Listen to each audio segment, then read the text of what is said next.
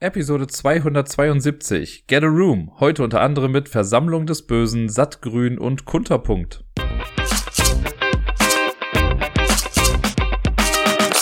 Einen wunderschönen guten Tag wünsche ich euch. Hier ist der Dirk mit der neuesten Episode vom Ablagestapel und gleichzeitig auch der letzten Episode vor der Sommerpause 2023. Das ist ja kein großes Geheimnis mehr, ich mache ja jedes Mal, wenn in Nordrhein-Westfalen Sommerferien sind, auch im Podcast eine kleine Pause. Das habe ich jetzt ja auch in den letzten Folgen immer mal wieder angekündigt. Und so auch dieses Mal. Ich bin ein bisschen später dran mit der Pause als sonst, das habe ich auch schon erklärt. Durch die UK Games Expo Episode hat sich ja quasi meine Top 100 Liste ein bisschen verzögert und ich habe generell eine Woche zu spät mit der Top 100 angefangen. Und dadurch bin ich jetzt quasi noch 2 Wochen länger im Game gewesen als ursprünglich geplant, aber macht ja nichts. Nach dieser Episode gibt es aber auf jeden Fall die Sommerpause und dann komme ich erst Anfang August quasi dann wieder zurück. Jetzt steht uns aber erstmal eine ganz normale Episode noch bevor und ich fange wie immer an mit den Spielen, die ich da so letzte Woche gespielt habe. Es waren nicht ganz so viele, aber dafür waren die Spiele, die ich gespielt habe, relativ unterschiedlich. Und ich fange jetzt mal an mit dem ersten Spiel, das ich da spielen konnte und das war Versammlung des Bösen. Das ist eine Werwolf-Variante. Das wird auch, glaube ich, auf der Verpackung unten noch irgendwie auch so benannt. Sieht auch vom Kartendesign her relativ ähnlich aus, zumindest stellenweise. Das Ganze spielt nämlich im Disney-Universum. Und man spielt einen Bösewicht. So ein bisschen wie bei Villainous könnte man sich das vorstellen. Nur hier haben wir jetzt quasi ein Hidden-Identity-Spiel und Social-Deduction-Spiel, was in diesem Universum spielt.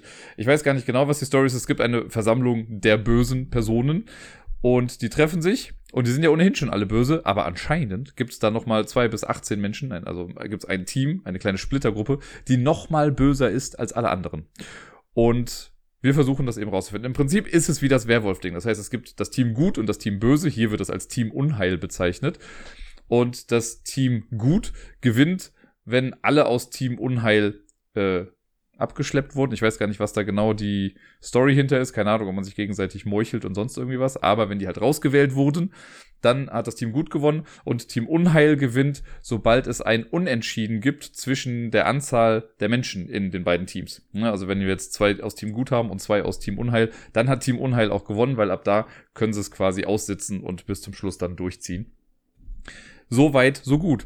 Es gibt verschiedene Rollen, das kennt man ja auch quasi wie aus Werwölfe, das heißt, es gibt eine Person, zum Beispiel Hades hat so die halbe Hexenrolle, Hades kann nämlich eine Person nachts retten, es gibt so eine Art Seherin, das ist hier Malefiz, aber das Ganze hat noch so einen kleinen Twist mit dabei und ich glaube, die größte Neuerung für die meisten ist erstmal die Verteilung der Rollen. Denn es ist hier nicht so, dass man, also jeder bekommt eine Karte und dann sieht man, welche Rolle man hat. Und mit der Rolle geht dann auch das Alignment einher. Also man weiß ja, bei Werwölfe, wenn ich einen Werwolf ziehe, bin ich böse, tendenziell. Und alle anderen sind halt eben gut, mehr oder weniger. Und hier ist es jetzt so, dass man zu Beginn quasi eine Alignment-Karte bekommt, also man kriegt eine Karte ausgeteilt und auf der Karte steht, ob man gut oder böse ist, also Team Unheil oder Team Gut, ich weiß gar nicht, was Team Gut für einen richtigen Namen hat, aber Team Unheil sind auf jeden Fall die Bösen, quasi die Werwölfe. Das kriegt man und davon losgelöst bekommt jeder noch eine Rolle zugeteilt. Und das sind dann Charaktere aus dem Disney-Universum. Das heißt, es kann sein, dass ich in einem Spiel zum Beispiel, weil ich das Beispiel eben hatte, Hades bin und auf der bösen Seite, ich kann aber genauso gut in der nächsten Runde nochmal Hades zugelost bekommen und auf der guten Seite sein. Das ist so ein bisschen tricky, sagen wir es erstmal so. Und ändert natürlich so ein bisschen die Spielweise dann davon. Weil, naja, man weiß halt eben nicht, wer jetzt auf welcher Seite irgendwie steht. Dann gibt es eigentlich den normalen Ablauf wie in einem Werwolf-Spiel. Das heißt, es wird Nacht, es gibt eine Person, die das Ganze moderiert. Es wird Nacht, alle machen die Augen zu. Und dann werden nacheinander die einzelnen Rollen aufgerufen. Die führen dann, falls sie eine Nachtfähigkeit haben, ihre Fähigkeit aus. Und Team Unheil macht die Augen auf, sucht sich jemanden aus, der dann die Nacht nicht überleben darf, macht die Augen wieder zu und dann wachen alle wieder auf, bis auf eine Person, die dann halt eben das Zeitliche gesegnet hat oder ja, was auch eben halt in diesem Spiel dann so passiert. Das Ganze macht man dann immer wieder, tagsüber wird dann eine Person bestimmt, die gemeuchelt wird und dann wird aufgedeckt, was das für eine Person war es gut, war es nicht so toll natürlich, wenn es eine gute Person war. Wenn es Team Unheil war, freut sich das Dorf. Also es ist schwierig, da irgendwie nicht in diese Begrifflichkeiten wieder zurückzufallen, ihr merkt das schon. Und das Ganze macht man eben so lange, bis eine dieser Endbedingungen dann irgendwie eintritt. Es gibt noch eine Sache, die auch sehr neu ist in der ganzen Geschichte, denn hier gibt es jetzt so ein, man könnte sagen, so ein Zwei-Klassen-Prinzip der Charaktere. Denn man kann entweder ein Boss sein oder ein Scherge, so werden die da genannt. Ich bleibe nochmal beim Beispiel Hades, weil mir das da mal am einfachsten einfällt. Hades ist ein Boss, ne, der hat eine Fähigkeit und er hat Pech und Schwefel als Schergen. Pech und Schwefel ist in dem Fall jetzt eine Karte, das heißt, eine Person kann Pech und Schwefel sein. Aber es gibt zum Beispiel noch Malefiz. Malefiz ist eine Bosskarte. Und Diablo, das ist der Rabe dann, ist ein Scherge davon. Dann gibt es noch, was war das, Lady Tremaine oder wie auch immer die heißt. Die hat die hat keine richtige Fähigkeit, aber die hat zwei Scherginnen.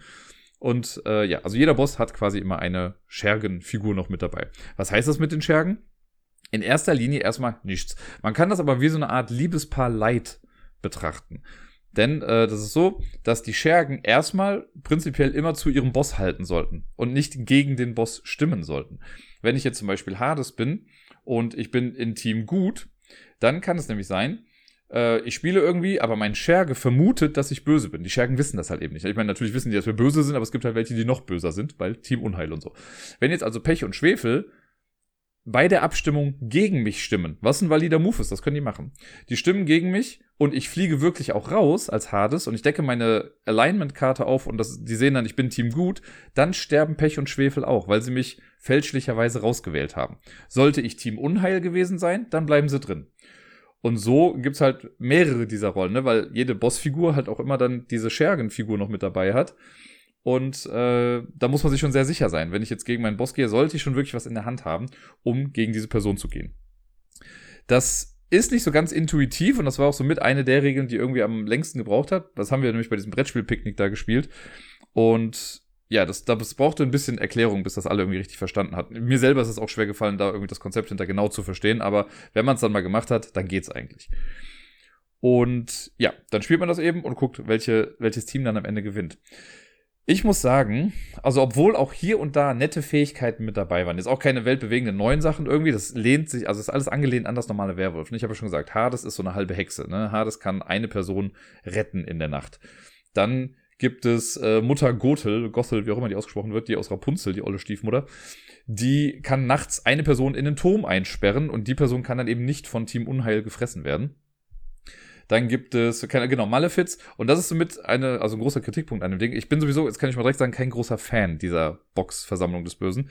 Weil bei Malefiz zum Beispiel, Malefiz ist quasi die Seherin aus dem Werwolf-Spiel, wenn man das mal so übertragen möchte. Aber auch wieder mit so einem Twist, also irgendwie versucht, was Neues mit reinzubringen. Denn Malefiz braucht den Schergen dafür, die Schergenkarte. Wenn ich jetzt wach werde in der Nacht, ich werde aufgerufen von der moderierenden Person und wird gesagt, Malefiz, mach die Augen auf. Dann mache ich die Augen auf. Ich zeige auf eine Person und macht die Augen wieder zu, dann wird Diablo, also mein Scherge, wird dann aufgeweckt und darf sich dann die Karte angucken von der Person, auf die ich vorher gezeigt habe. Das muss die moderierende Person dann halt eben managen. Diablo sieht dann die Karte, die ich eigentlich sehen wollte. Nachdem das geschehen ist, wird die Karte quasi wieder zugedeckt. Dann mache ich als Malefiz wieder die Augen auf und muss mich im Stummen mit Diablo quasi abstimmen. Das heißt, Diablo sollte mir dann natürlich als mein Scherge sagen, was jetzt da drunter ist. Aber es kann ja natürlich sein, dass Diablo und Malefiz gar nicht im gleichen Team spielen. Ne, wenn Diablo Team Unheil ist und weiß, dass Malefiz nicht in Team Unheil ist, darf Diablo auch lügen. Kann dann also halt irgendwie sagen, ja, ist auch irgendwie gut oder böse oder was weiß ich. Wobei das ein bisschen Quatsch wäre eigentlich. Aber kann man auf jeden Fall ein bisschen zum Schutz dann einsetzen.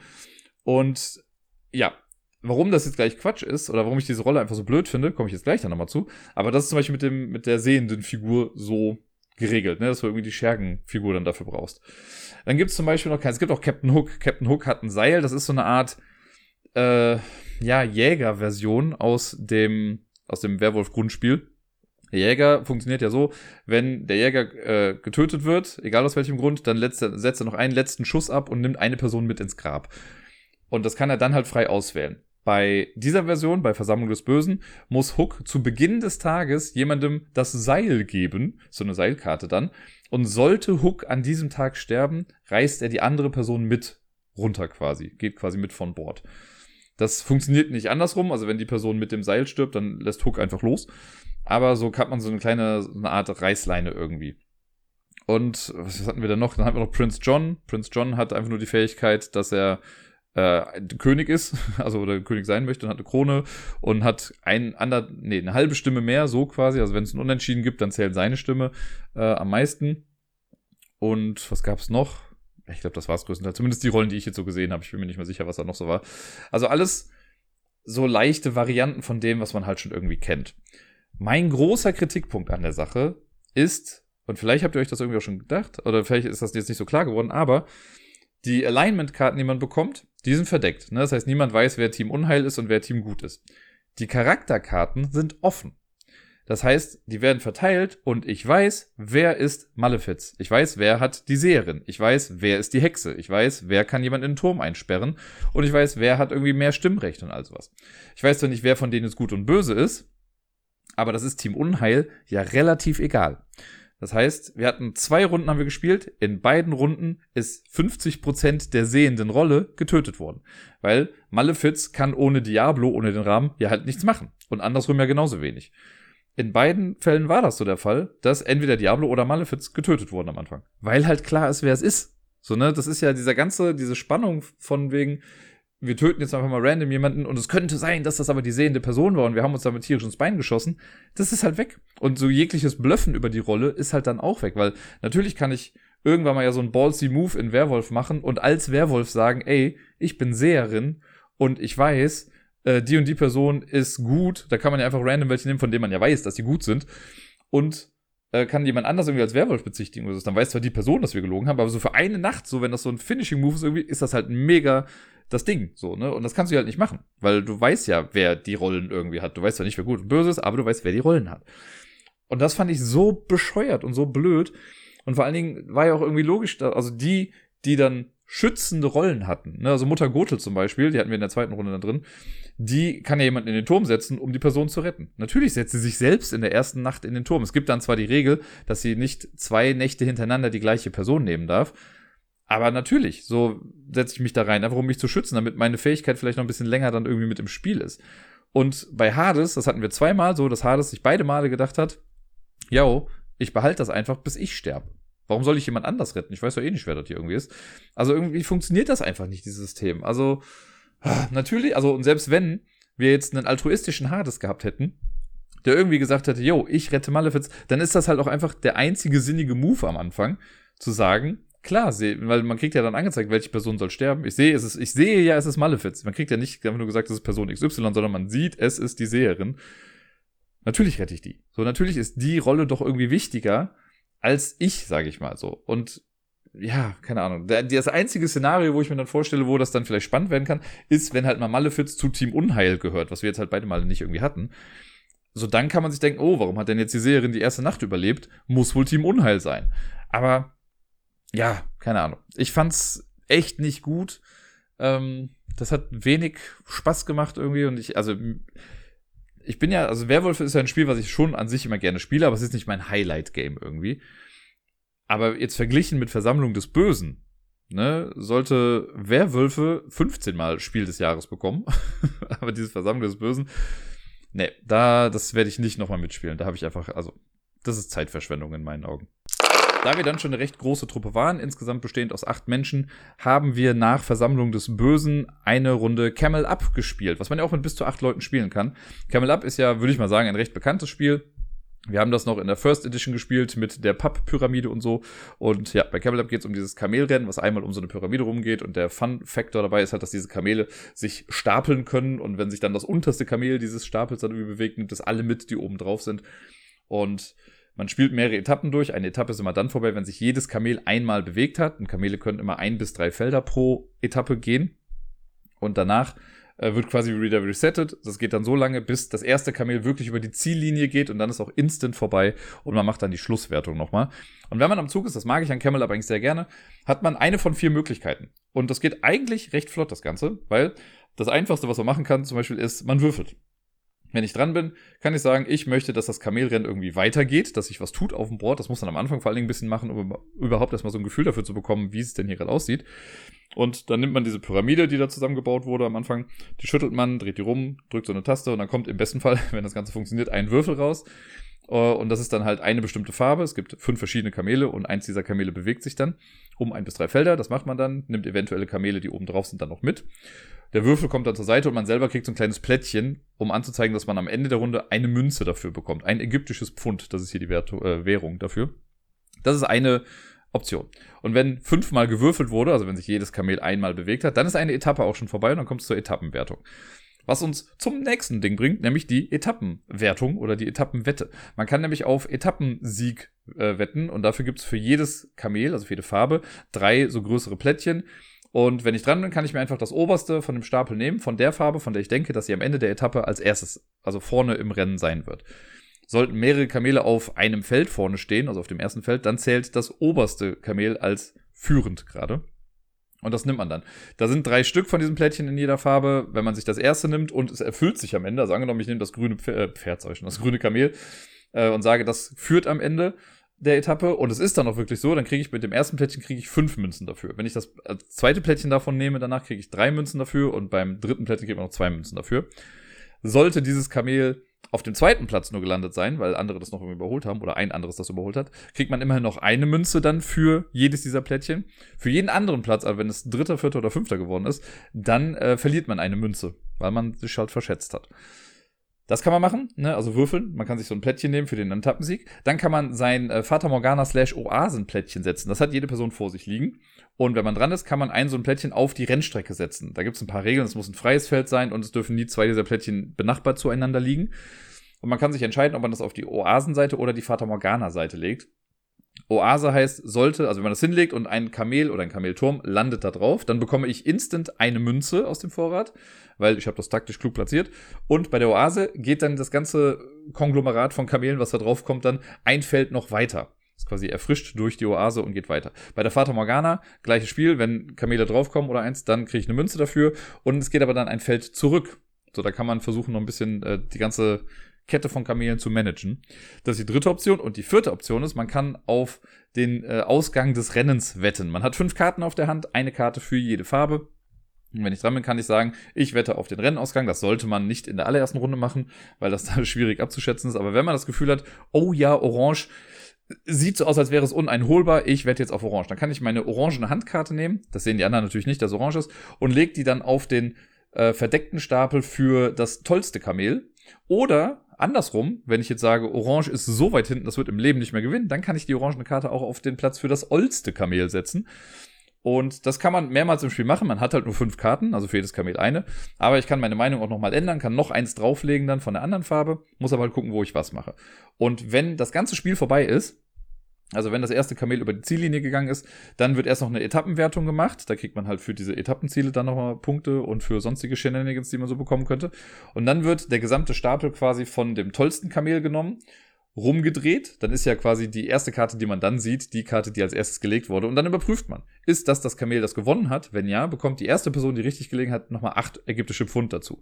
Sollte es aber falsch sein, was da drauf ist, also angenommen, ich habe gesagt, Orange wird das Rennen gewinnen, aber es war dann blau, dann verliere ich 1 Münze. Und dann nimmt man die Karte aber weg und guckt sich die nächste Karte an und guckt da, wenn die Person jetzt als erstes dann richtig gewählt hatte, kriegt sie dann die 8 Münzen.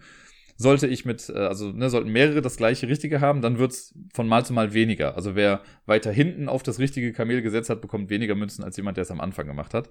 Und das gleiche passiert auch mit dem letzten Kamel. Und dann guckt man am Ende einfach, wer hat das meiste Geld gesammelt. Und das war es dann.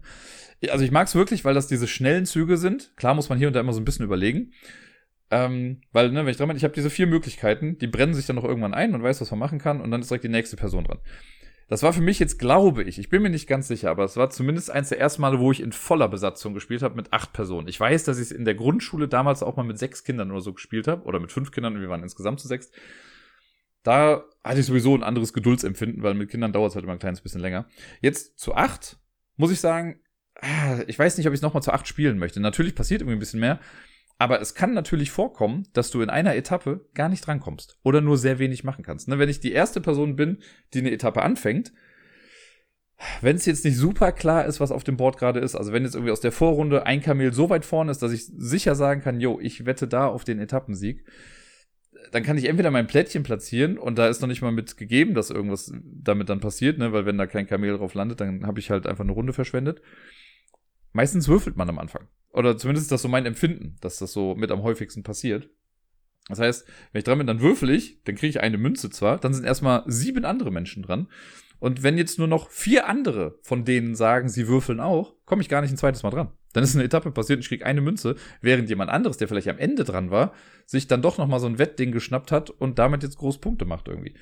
Das ist jetzt bei uns, ich meine, es ist einmal irgendwie vorgekommen oder so, dass man, also man macht höchstens, glaube ich, 2 Sachen in einer Etappe. Und das fand ich dann schon ein bisschen wenig gefühlt. Also wenn man zu viert spielt insgesamt, da hatte ich das Gefühl, dass man halt mehrere Sachen macht, weil man ja natürlich auch logischerweise irgendwie ein bisschen mehr drankommt. Das fand ich, also es ist ein anderes Spielgefühl. Ich fand es jetzt nicht per se schlecht, das würde ich jetzt gar nicht mal sagen. Wenn man mich nach meiner Präferenz fragt, würde ich sagen, mit 4 bis 5 Personen ist es noch okay.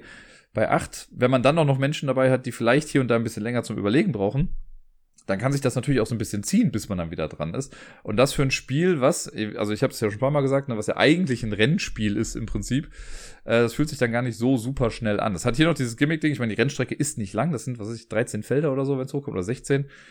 Das geht relativ flott, aber ja, manchmal passieren ja dann auch, da machen 4 Leute vielleicht auch mal was, wo sie nicht die Kamele bewegen und dann bleibt das Rennen halt gerade auch stehen.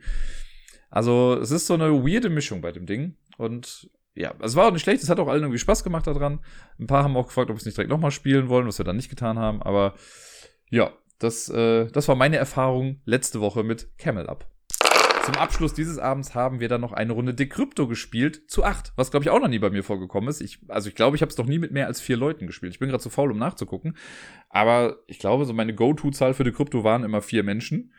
Und deswegen war das jetzt mal eine neue Erfahrung und keine schlechte, das muss ich dazu sagen. Decrypto hat immer diesen großen Nachteil. Ich liebe ja Decrypto sehr.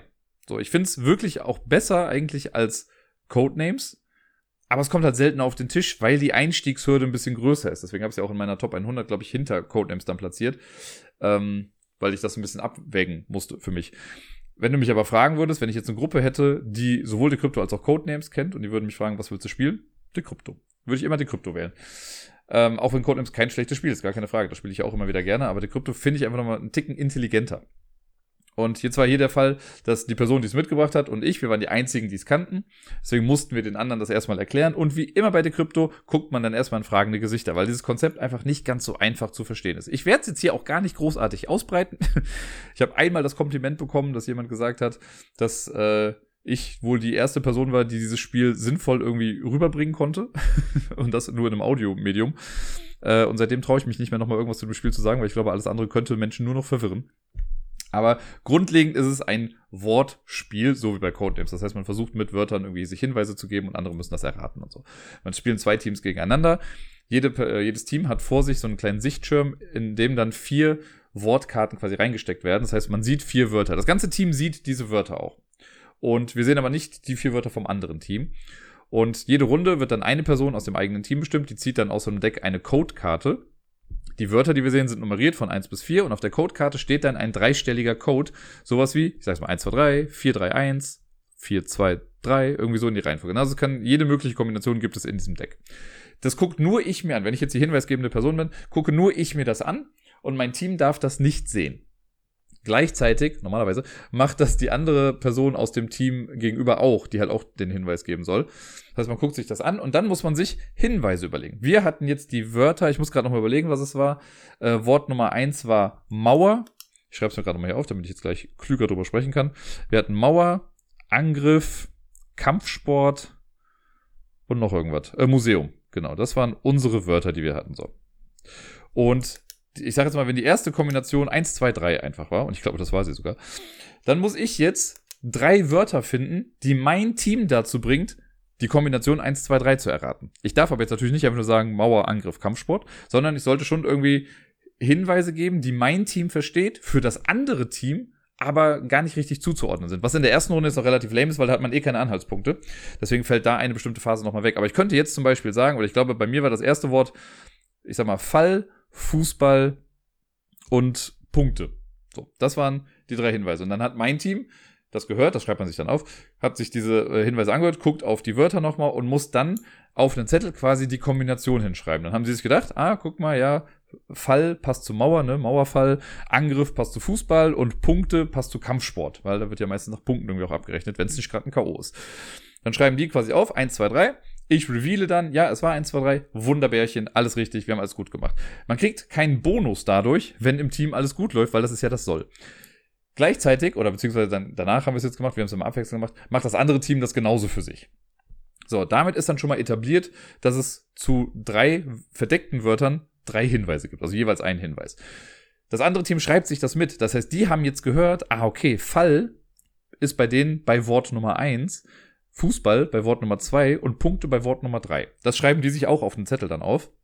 Genauso schreiben wir uns deren Hinweise auf, die die zu bestimmten Zahlen dann zugeordnet haben. Dann geht's in die zweite Runde und ab dann wird's quasi interessant, denn man macht wieder erstmal das, eine andere Person ist dann hinweisgebende Person, guckt sich den Code an, hat jetzt dann zum Beispiel bei uns, ich sag mal, 421 als Code. So, 421, das heißt, die Reihenfolge wäre Museum, Angriff, Mauer. Und das andere Team macht das quasi auch wieder bei sich. Jetzt sucht sich die Person bei uns dann Hinweise aus. Ich weiß jetzt nicht mehr genau, was es war, aber jetzt sagen wir mal, bei Museum machen wir hatten, glaube ich, Dinosaurier. Und für den Angriff nehmen wir jetzt mal Verteidigung. Warum auch immer. Und bei der 1 bei Mauer nehmen wir Wanze. So, ne? Auf der Mauer, auf der Lauer liegt eine kleine Wanze. Kann ja sein, dass mein Team drauf kommt. Ich gebe jetzt die Hinweise, oder die, ich sage es einfach mal ich, ne? Aber die Person, die die Hinweise gibt, gibt dann die Hinweise, sagt Dinosaurier, verteidigen, Wanze. Jetzt überlegt mein Team natürlich wieder, okay, was meinen die damit? So, die sehen ja meine Wörter, sagen das aber noch nicht direkt. Die müssen das aufschreiben und damit quasi einloggen.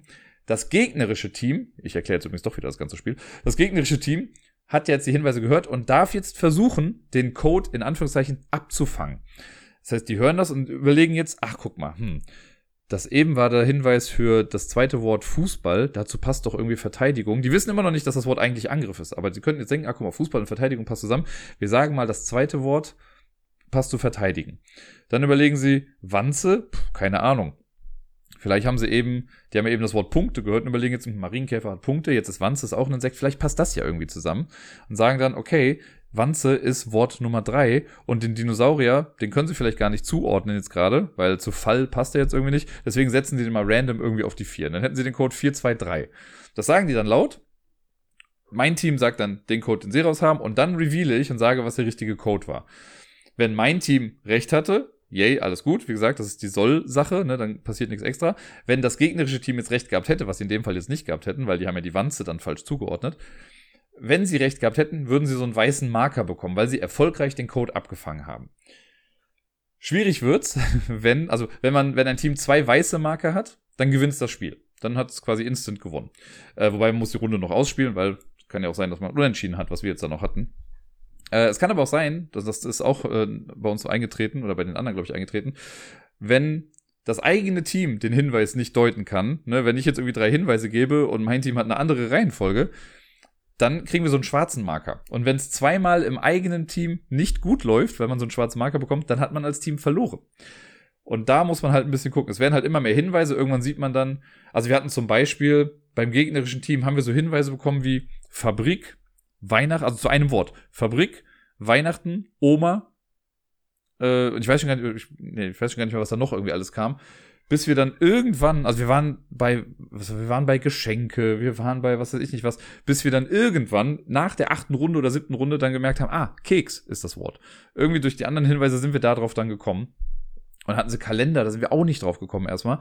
Und irgendwann hast du aber ja dann im besten Fall bis zu 8 Wörter irgendwie zu einem einzelnen Wort dann da stehen als Hinweis und kannst dir das dann erschließen. Und das hilft dir dann natürlich, den Code abzufangen, wenn man das dann gut zuordnen kann. Und das macht das Spiel halt so interessant, weil du musst deinem Team einen Hinweis geben, der eindeutig genug ist, damit sie nicht innerhalb des Teams verkacken. Der muss aber auch vage genug sein, damit das andere Team das nicht zuordnen kann. Und das ist, so, wie soll ich sagen, befriedigend. Das ist einfach so befriedigend, wenn das halt gut funktioniert. Und vor allen Dingen, wenn man dann auch noch den gegnerischen Code, also ne, wenn das gegnerische Team denkt, sie sind gerade super clever, man selber hat's aber schon irgendwie raus. Wir hatten jetzt einen kleinen Vorteil, das muss man dazu sagen, weil sich aus dem gegnerischen Team eine Mitspielerin versprochen hatte und die hatten nämlich irgendwie einen Hinweis bei denen, den sie gegeben hatten, war Köln und dann hat sie am Ende zu einem Teammitglied gesagt, ja, rot war Köln oder Köln war rot oder so und dann wussten wir, okay, das Wort ist wohl rot. Das war dann so ein bisschen Vorteil von uns. Es ging aber trotzdem über die ganze Distanz. Wir haben alle 8 Runden gespielt und mussten dann am Ende in den Tiebreaker gehen. Denn wenn das passieren sollte, also wir hatten zum Beispiel ein Team, das hatte sowohl 2 weiße als auch 2 schwarze Marker irgendwie. Das heißt, die haben instant gewonnen und verloren, was dann in einem Unentschieden resultiert. Und dann werden erst die Marker aufgerechnet. Also für jeden weißen Punkt kriegt man +1, für jeden schwarzen -1. Ja, bei uns war es, das gegnerische Team hatte 2 plus, also +2 und -2 waren 0 Punkte. Wir hatten einen weißen und einen schwarzen Marker, also auch 0. Und dann geht's in den finalen Tiebreaker. Dann darf man oder muss man wirklich die Wörter des gegnerischen Teams raten. Und für jeden Punkt, den man dann da macht, kriegt man halt nochmal logischerweise einen Punkt. Und wer dann die meisten Wörter erraten hat, der gewinnt dann. Und da konnten wir dann gewinnen. weil die von uns nur 2 Wörter richtig hatten und wir hatten von denen alle Wörter richtig. Deswegen haben wir dann noch ganz knapp am Ende gewonnen. Das hat super viel Bock gemacht. Es hat richtig viel Spaß gemacht zu sehen, wie die ganzen Mitspielenden so reinwachsen in das Ganze. Weil am Anfang sind es wirklich böhmische Dörfer. Man guckt wirklich bei Decrypto am Anfang oft in fragende Gesichter. Aber je länger man das spielt, umso klarer und so intuitiver wird's dann auch irgendwie. Das ist halt so ein bisschen Hickhack mit, okay, jetzt seid ihr dran und wir fangen ab, jetzt sind wir dran, ihr fangt ab, wir schreiben jetzt hier was auf, dann wird das revealed und wie auch immer. Da muss man erst reinwachsen so. Aber ich finde, wenn es dann mal läuft, dann läuft's halt auch richtig gut. Und deswegen liebe ich Decrypto sehr. Das war in der Runde echt ganz cool. Ich habe ja gesagt, für mich war es eine neue Erfahrung, das mit 8 Leuten zu spielen. Das heißt, wir waren in einem Team halt 4 Menschen. Und wenn man zu zweit spielt, das ist halt so, eine Person gibt den Hinweis, die andere versucht zu erraten. Und mehr ist da halt nicht. Und jetzt mussten wir halt auch irgendwie, das war halt das tricky Ding, wir mussten uns halt auch irgendwie leise absprechen. Also wir wollten ja auch nicht zu laut sagen, so von, ja, guck mal, das könnte ja die Mauer sein. Das heißt, man musste irgendwie drauf zeigen, aber drauf zeigen könnte ja auch Hinweise geben. Also haben wir unterm Tisch dann irgendwie Zahlen gezeigt und gesagt, so, das könnte doch das sein und das könnte vielleicht das, meinst du nicht? Und ja, das sehe ich und das, ja, so. Das war lustig. Das hatte wirklich so ein Spionagesetting schon fast. Ich kann jetzt nicht sagen, was mir besser gefällt. Also ich finde es auch nach wie vor in einer Vierer-Konstellation echt gut. Und da macht es mir echt viel Spaß. Zu 8 hat es jetzt aber auch seinen Reiz. Und es ist ja oft bei den Spielen. Ich meine, Codenames ist ja ähnlich. Wenn man jetzt mit mehr Leuten als, also mit mehr als 4 Leuten spielt, dann beratschlagt man sich ja auch irgendwie, was dann die einzelnen Sachen sein kann. Aber da kann man es noch ein bisschen öffentlicher machen, weil das so gesehen eine öffentliche Information ist, welche Wörter irgendwie auslegen. Bei Decrypto muss man das Ganze noch ein bisschen geheimnisvoller machen, was sehr viel Spaß gemacht hat. Und ich hoffe, ja, Decrypto soll im nächsten Spieljahr häufiger auf meinem Tisch landen. Das ist mein Wunsch.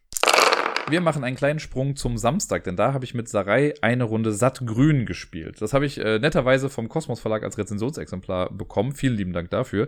Ich kannte das Spiel aber auch schon vorher, denn ich habe es auf der Spielemesse im letzten Jahr, also 2022, bei AEG war es, glaube ich, beim Stand gespielt. Da noch auf Englisch, da hieß es dann Verdant. Oder Verdant, ich weiß gar nicht genau, Verdant wahrscheinlich. Und habe das da, ich glaube am letzten Tag, das war mit eines der letzten Spiele, was ich dann mit Bödi und Deni noch gespielt habe. Und da hat es mir auch ganz gut gefallen. Und ich war da noch so ein bisschen verwirrt, weil als wir angefangen haben, wo war die erste Frage der Erklärbärin, nämlich, kennt ihr Cascadia? Dann war sie die Antwort, ja. Ja gut, ist genauso. Und dann haben wir es gespielt und es ist ähnlich wie Cascadia, aber dann doch nochmal unterschiedlich genug. Und ja, in Sattgrün spielen wir ein Spiel, wo wir uns ja, wie sagt man das denn? Eine Wohnung zusammenpuzzeln, könnte man sagen, und die mit Pflanzen bestücken wollen. Das ist so ein bisschen das Setting. Es gibt wunderschöne Illustrationen von, was weiß ich, wie vielen Zimmerpflanzen, die man so haben kann, mit all ihren Namen und Eigenheiten und was weiß ich nicht was. Das ist, wenn mich jetzt gerade nicht alles täuscht, illustriert von der Dame, die auch Wingspan, also Flügelschlag, illustriert hat. Dementsprechend schön und realistisch sieht das Ganze dann noch irgendwie aus. Man glaubt gar nicht, was es alles für wundervolle Pflanzen gibt. Meine erste Pflanze, die ich gestern hatte, war übrigens der lebende Stein. Und ich finde, das bezeichnet meine Art, Pflanzen zu halten, relativ gut. Denn ich habe mehr Steine als Pflanzen hier. Wie dem auch sei, also der lebende Stein ist wirklich eine Pflanze, das heißt halt einfach nur so. Ja, grob beschrieben, was wir da machen. Also ich kann schon mal sagen, das Spiel sieht echt ganz schick aus. Also die ganzen Blumenbilder oder Pflanzenbilder sind wirklich schön gemacht. Es gibt eine Sache, die ich so gesehen nicht so schön finde, aber es dient der Übersichtlichkeit. Denn es gibt 2 verschiedene Arten von Karten, die wir im Spiel sammeln. Es gibt die Pflanzen und es gibt Zimmer. Und die Zimmer, ja, das ist im Prinzip einfach nur eine farbige Karte. Die legt man dann dahin und da steht ein bisschen Information drauf. Und also am Rand, an den 4 Kanten ist quasi auch nochmal was wichtig ist. Aber mehr ist es jetzt im Prinzip auch nicht. Das ist dann, zählt dann als Zimmer. Und wir bauen uns mit den Karten, die wir im Laufe des Spiels bekommen, wie wir an die Karten kommen, da komme ich jetzt gleich nochmal zu, aber wir bauen uns ein 5x3-Raster, also 5 in der Breite und 3 in der Höhe. Wir kriegen am Anfang 2 Karten, die wir hinlegen, eine Raumkarte, eine Zimmerkarte, eine Pflanzenkarte meine ich, und die legen wir nebeneinander. Sollte da schon was übereinstimmen, das kann ich mal sagen, wird anscheinend noch nichts draufgelegt. Zumindest habe ich das in den Regeln nicht entdeckt, aber vielleicht gibt es ja kluge Menschen hier, die das besser wissen und mir das nochmal sagen könnten. Aber wir legen die einfach nebeneinander, das ist so eine Startauslage, die wir dann haben. Und dann geht das Spiel los. Um so ein Setup zu haben, wir haben halt die Zimmerkarten getrennt in einem Stapel, wir haben die Pflanzenkarten getrennt in einem Stapel und es gibt einen Beutel mit Gegenstandskarten. Da sind auch Tiere drin, mir wurde gestern schon mal gesagt, dass es sehr schade ist, dass ich zu den Tieren Gegenstände sage, aber in diesem Spiel gelten sie halt nur als Gegenstände, da kann ich auch nicht viel für machen. Und man macht da so eine, ja, einen Markt quasi dann da draus. Zuerst kommen quasi die Gegenstände, 4 Gegenstände zieht man aus dem Beutel und legt die in eine Reihe. Und dann kommen über die Gegenstände eine Kartenart und darunter auch. Also es gibt immer eine Spalte, die besteht aus einer Pflanzenkarte, einem Gegenstand und einer Zimmerkarte. Und das Ganze halt 4-mal. Wenn ich jetzt an der Reihe bin, dann suche ich mir eine dieser 4 Spalten aus und wähle, also ich kriege auf jeden Fall den Gegenstand in der Mitte und muss mich dann aber entscheiden, ob ich die Zimmerkarte haben will oder die Pflanzenkarte haben will. Die beiden Sachen nehme ich mir dann und auf die Karte, die übrig bleibt, kommt so ein grüner Daumen. Da gibt es so grüne Daumen oder Daumenplättchen generell, die werden dann da draufgelegt und so werden halt auch Karten, die erstmal nicht genommen werden, im Nachgang dann so ein bisschen interessanter. Es ist ja ähnlich wie der Mechanismus, den ich ja sehr liebe im Spielen, so dass man Sachen umsonst nehmen kann, aber Sachen dann später auch ein bisschen attraktiver werden, weil halt mehr Goodies irgendwie drauf landen. Hier haben wir das quasi auch. Die Sachen, die ich dann bekomme, die muss ich dann einbauen. Das heißt, die Karte, die ich kriege, die muss ich irgendwie anlegen und den Gegenstand kann ich dann einsetzen. Gegenstände kommen immer auf Zimmerkarten. Da ist so ein Quadrat quasi mit drauf und dann kann man die dann drauflegen. Und was genau das alles bedeutet, kann ich gleich nochmal sagen. Aber wir legen das an. Beim Anlegen muss man darauf achten, dass wir uns quasi diese Karten, diese zwei Karten, die wir haben, in einem Schachbrettmuster zusammenlegen. Das heißt, Zimmerkarten dürfen nie orthogonal angrenzend an andere Zimmerkarten sein und Pflanzenkarten dürfen nie orthogonal angrenzend an andere Pflanzenkarten kommen. Das heißt, daraus ergibt sich natürlich dann so ein Schachbrettmuster, also im Prinzip immer abwechselnd legen.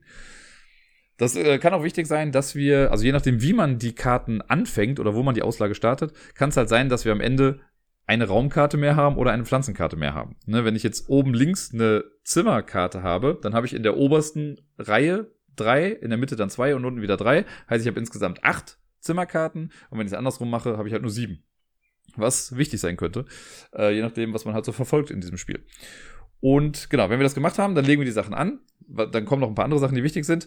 Danach wird der Markt einfach nur wieder aufgefüllt und die nächste Person ist quasi dran. Und das Ganze machen wir so lange, bis man eben sein Raster von 15 Karten fertig hat. Beziehungsweise wir haben ja schon 2 Karten am Anfang da liegen. Also kommt man 13 Mal dran im Spiel und dann ist das Spiel auch schon vorbei. Das geht relativ flott, muss ich sagen. Das steigt natürlich mit der Anzahl der Personen, die mitspielen, weil jede Person natürlich ihren eigenen Zug irgendwie braucht. Aber wir haben jetzt zu zweit, ich weiß nicht, 30 bis 45 Minuten gespielt. Sagen wir mal vielleicht 45 Minuten. Finde ich eine relativ flotte Dauer. Zu zweit hat es auf jeden Fall echt Bock gemacht, das kann ich schon mal sagen. Mir hat es schon auf der Messe auch zu dritt Spaß gemacht. Ich glaube, es ist unabhängig von der Anzahl der Mitspielenden. Aber zu zweit fand ich, war es ein recht flottes Spiel. Das fand ich nett. Jetzt kommen wir nochmal zurück zum Anlegen der Karten, weil da gibt es natürlich noch ein paar Sachen, die man mit beachten muss. Ich habe ja schon gesagt, dass man dieses Schachbrettmuster irgendwie anlegen muss. Und das hat einen ganz besonderen Grund im Spiel, denn die Raumkarten, die ausliegen, diese Zimmerkarten, die haben an ihren 4 Kanten Sonnensymbole oder Lichtsymbole, soll das irgendwie heißen. Da gibt es zum Beispiel eine Sonne, das heißt, es ist eine Pflanze, die, oder es sind, soll die Lichtverhältnisse in diesem Zimmer sollen dadurch repräsentiert werden. Und es kann aber unterschiedlich sein. Also es kann sein, dass oben eine Sonne ist, unten ist ein komplett dunkles Feld und links und rechts ist irgendwie so ein Halbschatten oder sowas. Und die Pflanzenkarten, die haben oben bei sich drauf 1 bis 3 auch dieser Lichtsymbole, um anzuzeigen, welches Licht die brauchen, um zu wachsen. Wenn ich jetzt eine Pflanzenkarte neben ein Zimmer packe, weil die werden ja immer neben ein Zimmer gepackt, dann gucke ich, ob die umliegenden Zimmer, falls es mehrere sind, mit ihren Kanten, die jetzt auf die Pflanze zeigen, Symbole geben, die auf der Pflanze angegeben sind. Das klingt gerade wahrscheinlich mega kompliziert, aber es ist recht einfach, wenn man es dann macht. Also ich lege die Karte hin und gucke, sind die umliegenden Zimmer passend dazu oder die Kanten passend dazu. Und für jedes passende Symbol kriegt man dann so ein kleines Holzblättchen. Das sind so kleine Marker, die legt man dann auf die Pflanze drauf. Denn jede Pflanze hat einen Wachstumswert, den man erreichen möchte. Es gibt zum Beispiel ganz einfache, die haben dann irgendwie einen Wachstumswert von 3. Das heißt, wenn ich es schaffe, 3 Blätter draufzulegen, ist diese Pflanze fertig. Und wenn eine Pflanze fertig ist, dann nimmt man die Blätter alle wieder runter und packt die in einen Blumentopf rein, was hier so repräsentiert wird durch Blumentopf-Token, die man sich dann nimmt und legt die dann da drauf. Da muss ich dazu sagen, das hat Sarai auch gestern gesagt, diese Blumentöpfe sind potthässlich. Ich weiß, pun intended mit dem Pott.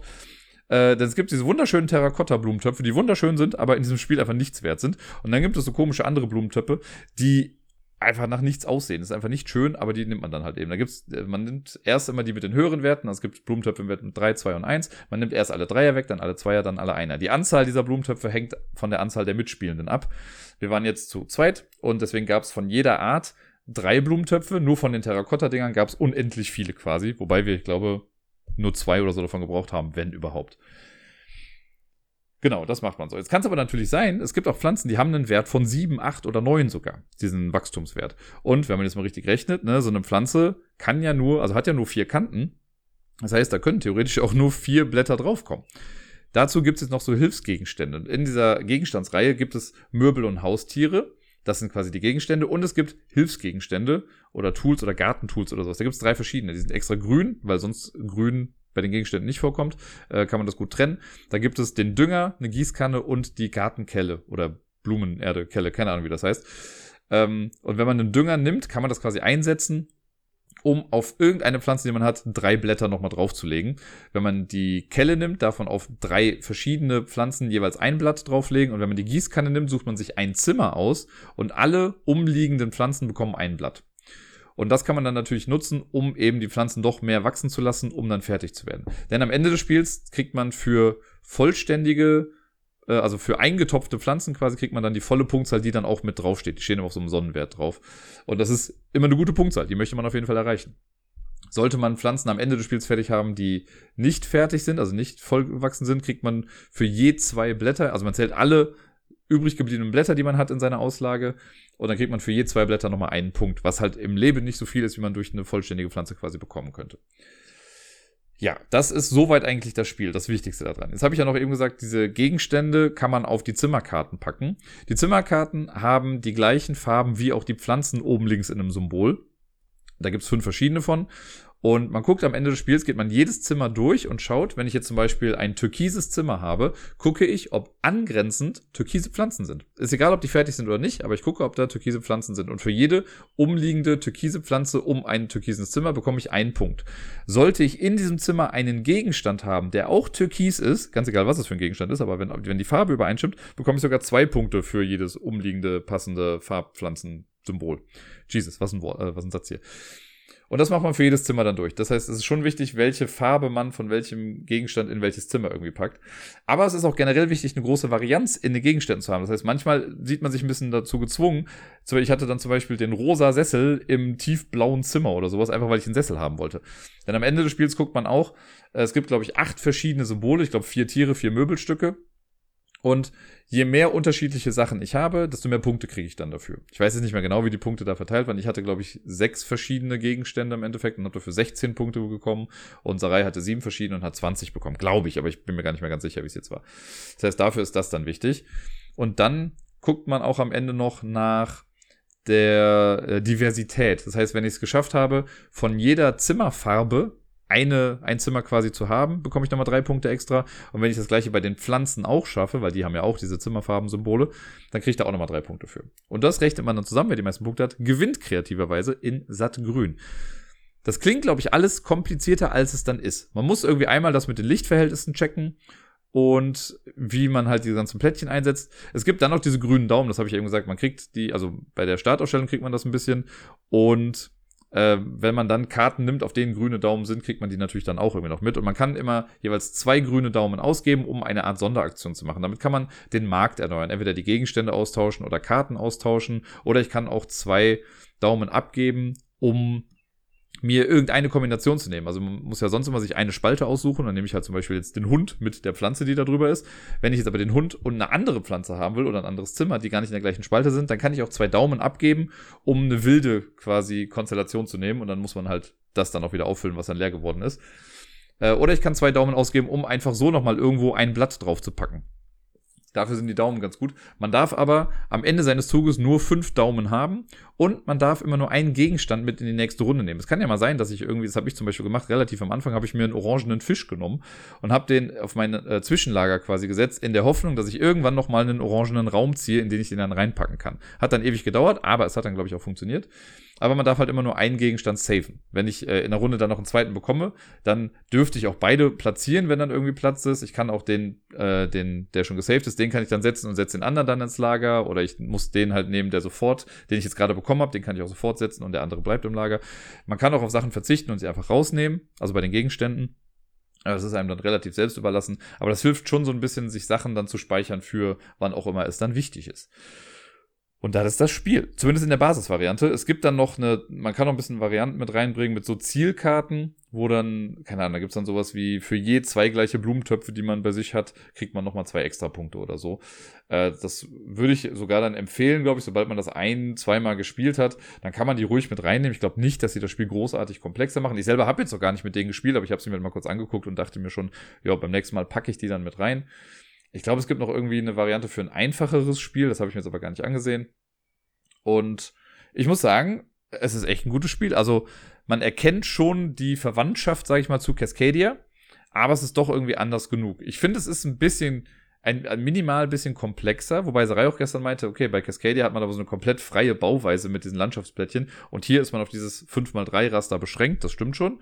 Trotzdem finde ich, dass es insgesamt ein bisschen einfacher ist oder, keine Ahnung, das Muster ist halt vorgegeben, da hat man jetzt nicht viel mit, man muss halt immer auf diese Sonnensymbole oder Lichtsymbole irgendwie achten, aber ich finde, es ist ein sehr dankbares Spiel und ein sehr, im besten Sinne, wie ich das meine jetzt, ein sehr einfaches Spiel, was nicht damit besticht, dass es ultra komplex ist oder so, sondern so ein Feel-Good-Game. Man kann das mal eben runterspielen. Und ich meine, ich bin jetzt wirklich kein Pflanzenmensch, ne? Also ich erzähle immer wieder gerne die Geschichte, dass meine Schwester mir irgendwann mal zu Weihnachten einen Weihnachtsbaum geschenkt hat, einen echten, also halt so einen kleinen, den man irgendwie großziehen konnte.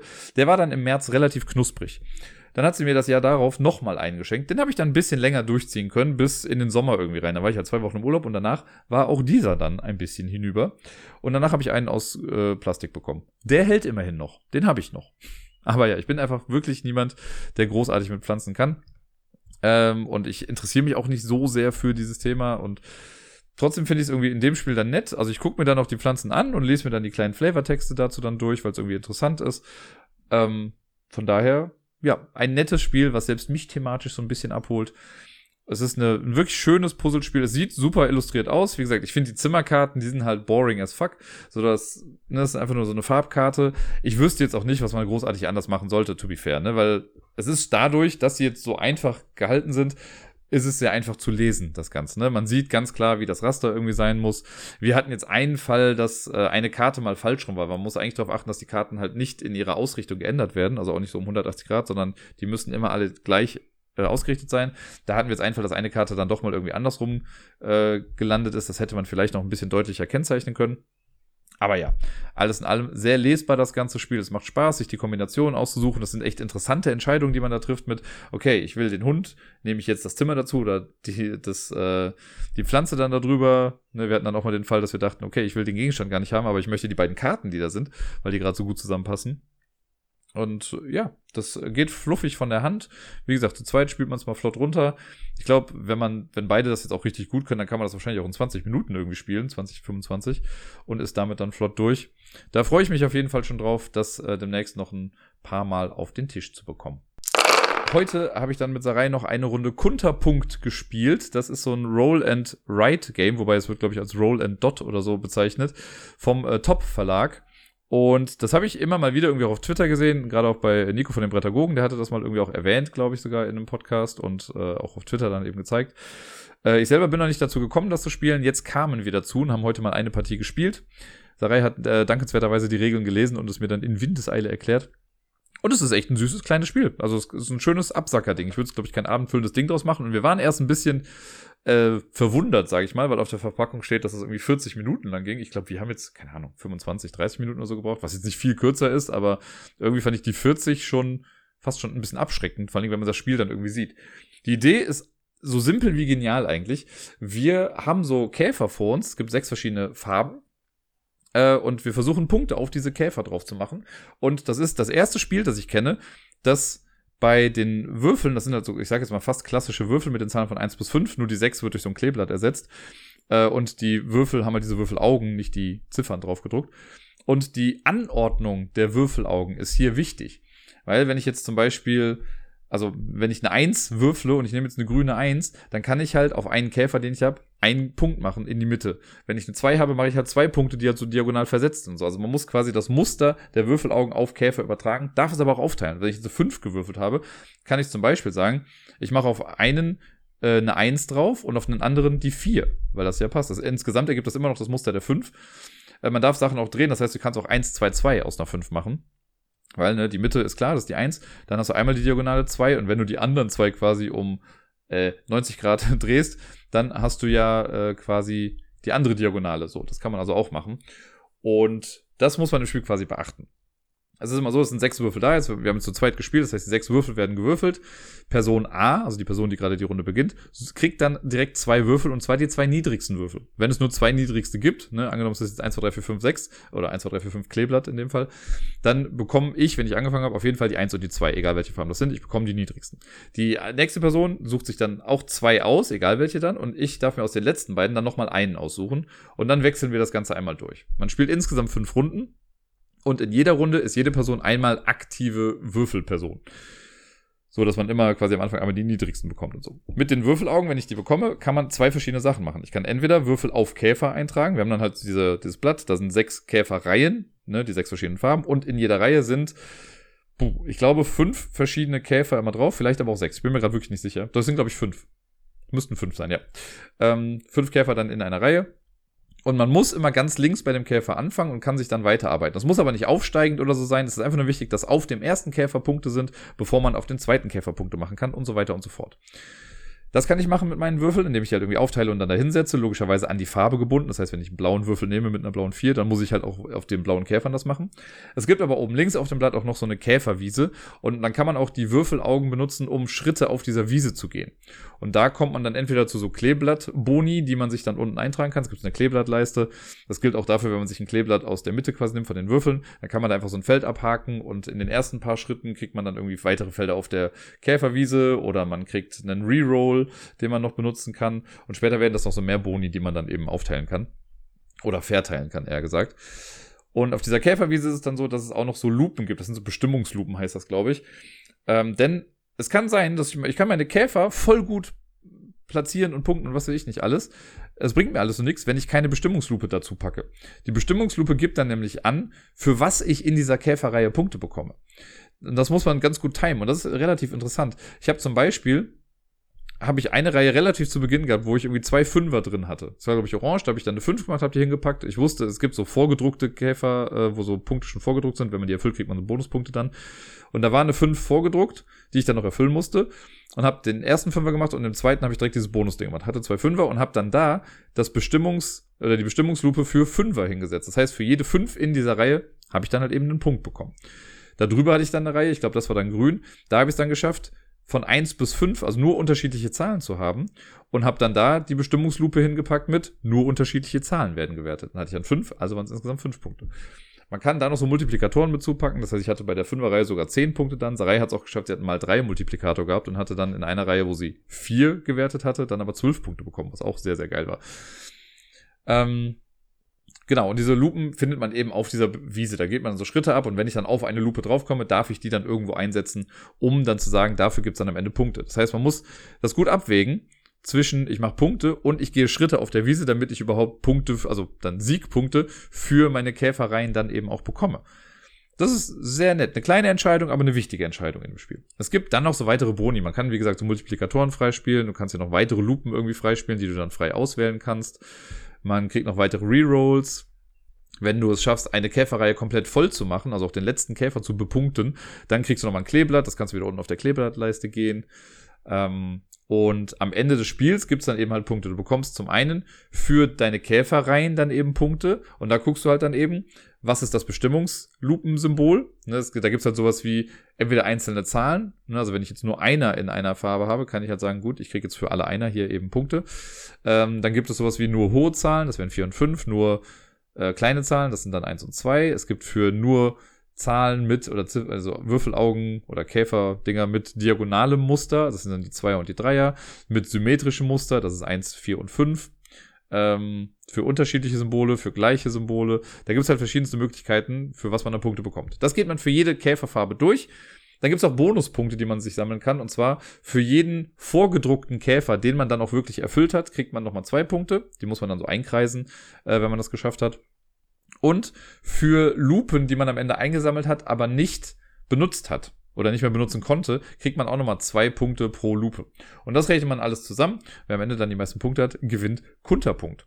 Das hat Spaß gemacht. Also ich fand es wirklich sehr süß, sehr cool, weil sich das so schön flott eigentlich irgendwie runterspielt und trotzdem, also das Einzige, was ich ein bisschen verwirrend fand, das kann ich ja sagen, das ist so ein bisschen dann die Zugstruktur. Ich weiß jetzt nicht, ob das daran lag, dass wir zu zweit gespielt haben oder ich weiß nicht, aber dann war... Also ich habe dann gewürfelt, habe mir 2 Würfel ausgesucht, wobei aussuchen ja auch so ein bisschen falsch ist, weil man kriegt in den meisten Fällen war es so, es war klar, welche 2 Würfel man dann hat. Sollten man jetzt 3 Einser da liegen haben, dann darf ich mir natürlich aussuchen, welche Farben ich davon nehme. Aber ansonsten kriegt man halt die 2 niedrigsten Würfel. Also Sarai konnte dann in dem Fall aus 4 Würfeln sich dann 2 aussuchen und ich habe dann nochmal mir einen ausgesucht und dann wechselt das Ganze ja nochmal. Und dann war 2, 3 Mal, gab es bei uns dann so ein bisschen, also kurzzeitig nur, aber es gab dann kurz die Konfusion mit, okay, ist das jetzt mein erster Wurf in Runde 4 oder ist das jetzt, bist du jetzt dran in Runde 3 oder was war jetzt nochmal irgendwie wie? Da gibt's, also das ist ein bisschen unintuitiv, das irgendwie zu tracken, in welcher Reihe man oder wo man jetzt gerade genau irgendwie dran ist. Das ist aber auch schon fast, würde ich sagen, mein einziger Kritikpunkt, den ich mit dem Spiel habe, weil das Spiel an sich eben echt fluffig runterspielt. Ich habe ja schon gesagt, ich finde die Idee auch wirklich süß mit den Punkten auf den Käfern. Das ergibt irgendwie, so blöd es klingt, thematisch aber irgendwie Sinn, weil es gibt halt nur mal Käfer mit Punkten irgendwie drauf. Und eben, dass man, also es hat, fühlt sich so frisch an, weil man das eben noch nicht gemacht hat irgendwie. Ich direkt schon überlegt, was es noch so für Sachen gibt, wo man einen Würfel noch nicht für benutzt hat in solchen Spielen. Aber hier passt es einfach wie die Punkte auf den Käfer. Und damit komme ich jetzt quasi zum letzten Eintrag vor der Sommerpause bei den Spielen, die ich letzte Woche gespielt habe. Und das hier ist so ein kleiner Sonderfall. Ich habe es jetzt einfach nochmal mit dazu gepackt. Ich meine, das gibt's auch gar nicht bei Boardgame Geek oder so zu sehen, zumindest nicht in der Variante. Also würde mich sehr wundern zumindest. Und zwar habe ich nämlich von der lieben Martina letzte Woche, von Fuchs und Bär, habe ich so ein kleines Spielepaket quasi bekommen. Und unter anderem hat sie für Meeple 2 Spiele bzw. Story-Puzzle mit dazu gepackt, die ab 3 Jahre halt sind. Und da Meeple ja jetzt gerade schon 3 Jahre ist, habe ich sie dann dankenswerterweise mitgenommen. Und wir haben sie jetzt beide schon ausprobiert am Wochenende. Eins haben wir gestern Abend gemacht, eins haben wir noch heute im Laufe des Tages gemacht. Und dann wollte sie das erste nochmal machen. Es war also schon, was das angeht, echt ein toller Erfolg. Deswegen vielen, vielen lieben Dank dafür. Und ich wollte die einfach nur mal ganz kurz vorstellen. Jetzt gerade, also die gibt's auch für ältere Kinder. Da sind dann irgendwie, glaube ich, 200 Teile oder so drin. Das hier sind jetzt halt die kinderleichten Sachen im wahrsten Sinne des Wortes mit 15 Teilen. Das kriegt man gerade noch so hin. Ich finde die Idee dahinter nur echt ganz süß, weil das verbindet Lesen und Puzzeln. Und Meeple hat sich das halt auch schon wirklich, also hat das so abgespeichert, weil sie dann auch schon gefragt hat, Papa, ist das wieder Lesen und Puzzeln? Und ja, und dann wollte sie es halt auch spielen und fand das Konzept, glaube ich, auch ganz süß. Und ja, man hat quasi 15 große Puzzleteile in dem Fall. Die legt man alle mit der Rückseite nach oben erstmal aus. Auf der Rückseite ist immer ein Symbol irgendwie drauf zu sehen. Und dann steht in der Anleitung, sucht ihr jetzt das Teil mit dem Teddybären irgendwie. Und dann so guckt man, da gibt's dann ein Plättchen, das hat einen Teddybär drauf, das dreht man rum. Und dann fängt man an zu lesen. Auf dem Puzzleteil ist dann halt eine Illustration irgendwie drauf. Wir haben jetzt das erste, was wir gemacht haben, war Conny feiert Geburtstag oder so. Und dann siehst du halt da Conny, dann steht da, oh, es ist soweit, Conny hat Geburtstag und feiert einen Geburtstag. Nimm den Teddy raus, setz ihn in den Standfuß und er wird dich dann begleiten. Das ist so ein nettes kleines Gimmick, was man noch machen kann, muss man aber auch nicht machen. Aber man kann diesen Bären dann raustrennen und dann hat man so einen Standfuß, dann stellt man das eben mit auf dieses Puzzleteil drauf. Und dann schaut man auf diesem Puzzleteil, das ist dann so gemacht, dass jedes neue Puzzleteil, das man bekommt, hat immer genau eine Puzzlenase, die rausragt. Beziehungsweise, wenn man es eingepuzzelt hat, gibt es quasi eine Puzzlenase, die man dann noch sieht. Und da ist dann ein Symbol drauf. Und dann muss man auf den anderen Puzzleteilen, die jetzt gerade ausliegen, sucht man dieses Symbol. Wenn man das gefunden hat, dann dreht man das rum und puzzelt das dann an die Stelle dann auch ein. Und da geht dann die Geschichte weiter. Dann soll man den Teddybären eins weitersetzen und liest dann, was passiert. Ne, dann steht dann wieder, Conny schmückt oder Conny wacht morgens auf und macht mit Mama und Papa ein Geburtstagsfrühstück, kriegt ein Geburtstagslied und darf die Kerzen auspusten. Und dann guckt man wieder, was ist das nächste Symbol? Und sucht das wieder, puzzelt das wieder dran. Und das Ganze ergibt dann quasi so eine Schlange. Ne, das ist jetzt, ich habe jetzt 2 davon gemacht. Das andere war der kleine Siebenschläfer. Eine nette Geschichte damit. Der Pfad, den das quasi entlang geht, ist bei beiden genau der gleiche. Aber trotzdem ist es irgendwie ganz nett. Das ist so ein bisschen angeleitetes Puzzeln, könnte man schon fast sagen. Und ich fand es halt einfach sehr schön zu sehen, dass Meeple das mit dem Puzzeln zu, ich sag mal, 95% auch alleine hinbekommen hat. Ne? Ich habe dann immer nur gesagt, guck mal, welches Symbol brauchen wir jetzt? Hab dann drauf gezeigt, weil ich glaube, das ist ihr noch so ein bisschen schwer gefallen, wirklich dann zu pinpointen, was jetzt als nächstes gesucht ist. Dann habe ich entweder gefragt, guck mal, was ist das denn hier? Oder gesagt, guck mal, wo ist denn das? Und dann hat sie bei den großen Puzzleteilen, die dann auslagen, quasi geschaut auf der Rückseite, wo ist das Symbol? Dann hat sich das genommen, rumgedreht und selber angepuzzelt. 2, 3 Mal kam es vor, dass sie dann irgendwie vergessen hat, das rumzudrehen und es dann nicht geschafft hat, eben anzupuzzeln. Aber das schafft sie dann und dann liest man eben die Geschichte dann weiter. Und so hast du echt eine nette kleine Geschichte in beiden Fällen. Also ich fand jetzt bei beiden auch sehr kindgerecht auf jeden Fall für 3 Jahre. Und da kann man dann die Illustration sich auch nochmal irgendwie angucken und erlebt dann so nach und nach quasi eine Geschichte, die sich dann so zusammenpuzzelt. Echt super süß. Also das ist eine schöne Idee. Ich bin jetzt echt mal gespannt, weil ich würde, glaube ich, gerne mal so ein großes dann irgendwie probieren mit 200 Teilen. Sarai hatte mir schon gesagt, dass sie eins gesehen hat von das böse Puzzle heißt das und da macht man aber auch wohl irgendwie Sachen kaputt. Da weiß ich jetzt natürlich nicht, ob das jetzt bei jedem der großen Dinge ist. Bei dem kleinen kann ich sagen, da ist das nicht der Fall. Da wird nichts kaputt gemacht.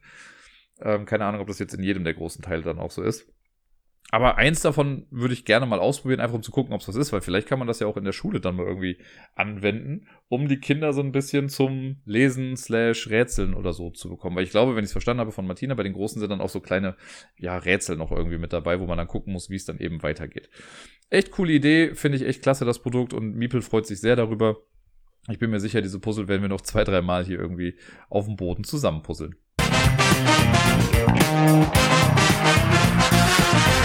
Endlich ist es soweit. Der Moment, auf den mindestens bestimmt 2,5 Menschen von euch gewartet haben. Die große Auflösung der Top 100, beziehungsweise die letzten Plätze, die noch fehlen, nämlich die Plätze 10 bis 1. Ich kann ja schon mal nochmal so rückblickend sagen, dass es echt spannend ist, weil sich in den letzten Jahren halt wirklich echt viel in dieser Top-10-Liste auch getan hat. Es sind super viele neue Spiele mit reingekommen. Und ich merke daran dann auch immer so ein bisschen, wie sich mein Geschmack stellenweise entweder verändert oder aber auch verfestigt stellenweise. Und ich finde es hier jetzt gerade spannend, das kann ich schon mal spoilern. In dieser Top-10-Liste sind 7 neue Spiele drin. 7 Spiele, die vorher nicht in der Top-10-Liste überhaupt vorgekommen sind. Und insgesamt sind es 3 Spiele, die auch schon in der letzten Top 100 drin waren. Und ein Spiel, das es auch davor noch geschafft hat. Wer jetzt gut aufgepasst hat und wer mich kennt, weiß, welches das sein wird. Aber wir gucken jetzt gleich mal, was denn da so alles kommt, was es denn alles neu in die Liste geschafft hat. Das muss man auch dazu sagen, dass bei manchen war ich echt ein bisschen überrascht erstmal, aber das ist, glaube ich, so knapp nach der letzten Top 100 passiert, dass ich die Spiele dann kennengelernt habe. Und gut, das sind jetzt auch schon wieder 3 Jahre dann vergangen. Wir gucken mal. Wir fangen mal an mit Platz Nummer 10. Platz Nummer 10 ist für mich, ja, was soll ich sagen? Ich glaube, das beste Kampagnenspiel, das ich so gespielt habe. Ist mal nicht das beste 2-Personen-Spiel aller Zeiten, aber das beste Kampagnenspiel für mich aller Zeiten. Und ich habe noch nicht mal alles davon gespielt. Ich habe das Basisspiel gespielt und ich habe noch 2 Erweiterungen hier. Wer vor, ja, ich glaube 2,5 Jahren oder so gut zugehört hat, wird wissen, dass ich sehr viel Zeit mit Tainted Grail verbracht habe. Tainted Grail habe ich über Kickstarter mitbestellt, habe es dann bekommen und es hatte erstmal so ein bisschen seine Startschwierigkeiten. Ich habe, ja, ich glaube, am Anfang habe ich 2-3 Mal gespielt und bin gefühlt instant gestorben und war sehr frustriert bei diesem Spiel. Und dann habe ich mir das nochmal genauer angeguckt, ein bisschen mehr überlegt und habe dann auch einfach eine andere Rolle mal gewählt und dann lief es auf einmal. Und als ich dann über das erste Szenario quasi hinausgekommen bin und so ein bisschen mehr wusste, worauf man denn so achten muss, hat es immer mehr Bock gemacht. Und es gibt mit Sicherheit auch Mechaniken in diesem Spiel oder Mechanismen, die vielleicht gar nicht so gut gelöst sind irgendwie und die vielleicht auch nicht so intuitiv sind und die man in anderen Spielen besser gesehen hat. Aber dieses Zusammenspiel dann von dem, was man macht und was man erlebt, also diese Story, das war so beeindruckend. Ich habe das Spiel auch wirklich dann aufgebaut gelassen in meinem Spieletisch hier und habe mich immer schon drauf gefreut, wenn ich weiterspielen kann. Und für viele ist das halt so ein Grindspiel, weil die Idee ist ja, dass wir quasi in so einer Art alternativen England spielen, nach der Artus-Sage. Also König Artus und seine Kumpels sind quasi Geschichte, also die leben stellenweise noch, aber das ist schon halt ein bisschen her. Und es gibt halt in diesem England gibt's die Weirdness mit Y. Und das ist so eine Art Nebel, in dem komische Dinge passieren. Und irgendwann haben die Menschen dann irgendwie so große Menhire gebaut, die halt sehr eindrucksvoll sind. Das sind so große Miniaturen. Und die haben ein Licht ausgestrahlt. Und dieses Licht hat diese Weirdness ferngehalten. Und wenn man in diesem Licht quasi war, konnte man dann auch siedeln und musste keine Angst haben vor irgendwas. Jetzt gehen diese Menhire aus. Und man weiß nicht warum. So, und das ist halt so ein großer Bestandteil im Spiel, dass man immer zu diesen Menhiren gehen muss und die dann wieder anmachen muss und dafür muss man bestimmte Sachen bringen. Deswegen haben das viele als Grind eher so gesehen, weil du halt immer wieder dabei bist, diese Menhire aufzuleveln, damit die länger durchhalten, weil sollten die irgendwie alle mal ausgehen, dann hat man eben verloren. Was ein bisschen schwierig ist dann. Und ja, dann ist halt auch die Story nicht, dass wir jetzt halt so die A-Level-Heroes sind, sondern unsere Mentoren sind quasi die Helden gewesen, die losgezogen sind, um sich des Themas anzunehmen. Die kamen halt nicht mehr wieder. Und deswegen fühlen wir uns dann irgendwie berufen, hinterherzugehen und mal zu gucken, was denn da so los ist. Man kann das Ganze mit bis zu 4 Personen spielen. Ich habe es halt solo gespielt und ich finde, solo funktioniert es auch einfach echt super. Ich würde es gerne mal zu zweit spielen. Einfach mal, um auch die Geschichte noch anderen Menschen zu zeigen. Aber ja, zur Not spielt es auch gerne nochmal alleine. Und dann geht man halt eben los und entdeckt dann diese ganze Welt, in der man dann da lebt. Und das ist so ein netter, dunkler Take der Artus-Sage, weil man trifft dann eben halt auch irgendwie Charaktere aus der Artus-Sage, so ein bisschen halt quasi what happened to them. Dann siehst du irgendwie Leute, kriegst mit, manche sind gestorben, bei manchen ist dies und jenes passiert. Das ist schon sehr, sehr cool. Und dieses ganze Worldbuilding, was da geschieht, das ist so geil, weil du hast auch so ein Storybook. Das heißt, dann kommst du irgendwie an einem Ort, kannst im Storybuch dann was nachlesen. Und dann musst du auch Entscheidungen treffen. Diese Entscheidungen haben dann auch wirklich Konsequenzen. Dann hast du noch so ein Campaign-Sheet, da kannst du dann Sachen eintragen und auch abhaken. Ne, für was du dich dann mal entscheidest, und je nachdem, es gibt dann zum Beispiel so einen Krieg, in den du quasi reingerätst und du musst deine Seiten dann wählen und je nachdem, auf welcher Seite du stehst, sind halt andere dann freundlich zu dir oder nicht so freundlich zu dir. Das ist schon echt ganz cool, Was ich ja mega beeindruckend fand, war, dass es ein Szenario gibt. Also du kriegst am Anfang dann immer gesagt, okay, mach dies und jenes, um das Szenario abzuschließen. Und dann gibt's halt, ich glaube, das dritte oder vierte war es dann.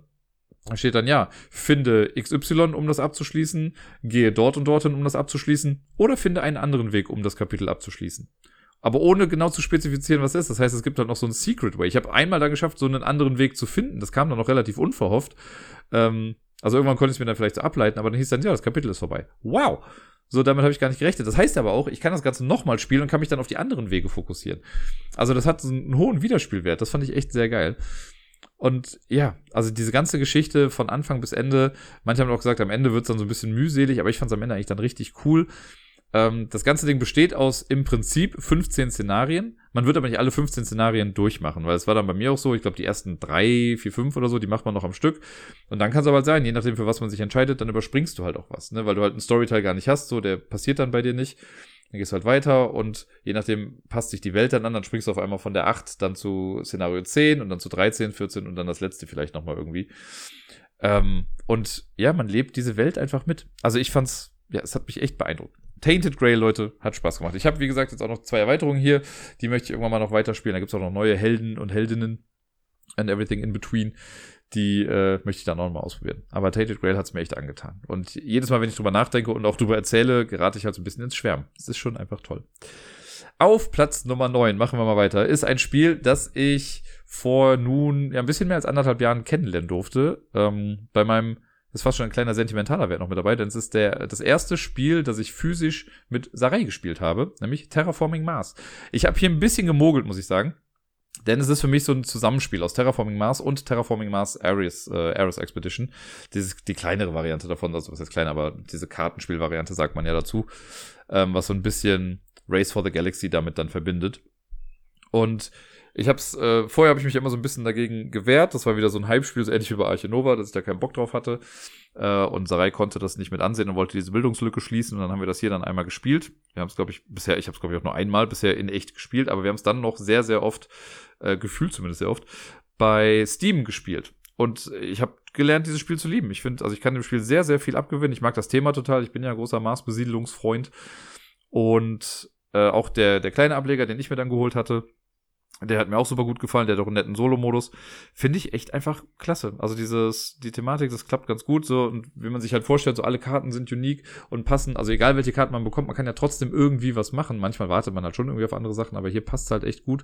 Und es gibt also dieses, ja, dass das Thema halt, oder das Ziel, den Mars zu terraformen, dass man das auch so ein bisschen rauszögern kann stellenweise. Das finde ich ganz spannend. Manche wollen es beschleunigen, weil sie gerade vorne sind, aber man selber will vielleicht noch ein bisschen warten, weil man dadurch dann hinten raus nochmal eine größere Kombo machen kann. Sehr, sehr geil. Sehr cooles Spiel. Also da bin ich sehr dankbar, dass es Menschen gibt, die mich dann doch nochmal dazu zwingen, irgendwelche Spiele zu spielen, gegen die ich mich bisher gewehrt habe. Auf Platz Nummer 8 ist das beste 2-Personen-Spiel aller Zeiten. Das hat sich nicht geändert seit meiner Top 100 der besten 2-Personen-Spiele aller Zeiten.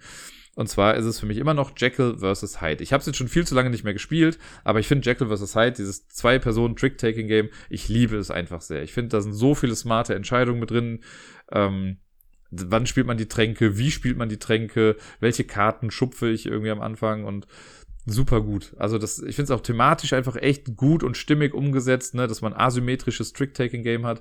Als Jekyll versucht man, dass beide Personen quasi gleich viele Tricks gewinnen am Ende einer Runde. Als Hyde willst du quasi nur das Chaos, also entweder willst du, dass Hyde alles gewinnt oder Jekyll soll alles gewinnen. Hauptsache Anarchie. Und dadurch kriegst du dann Punkte.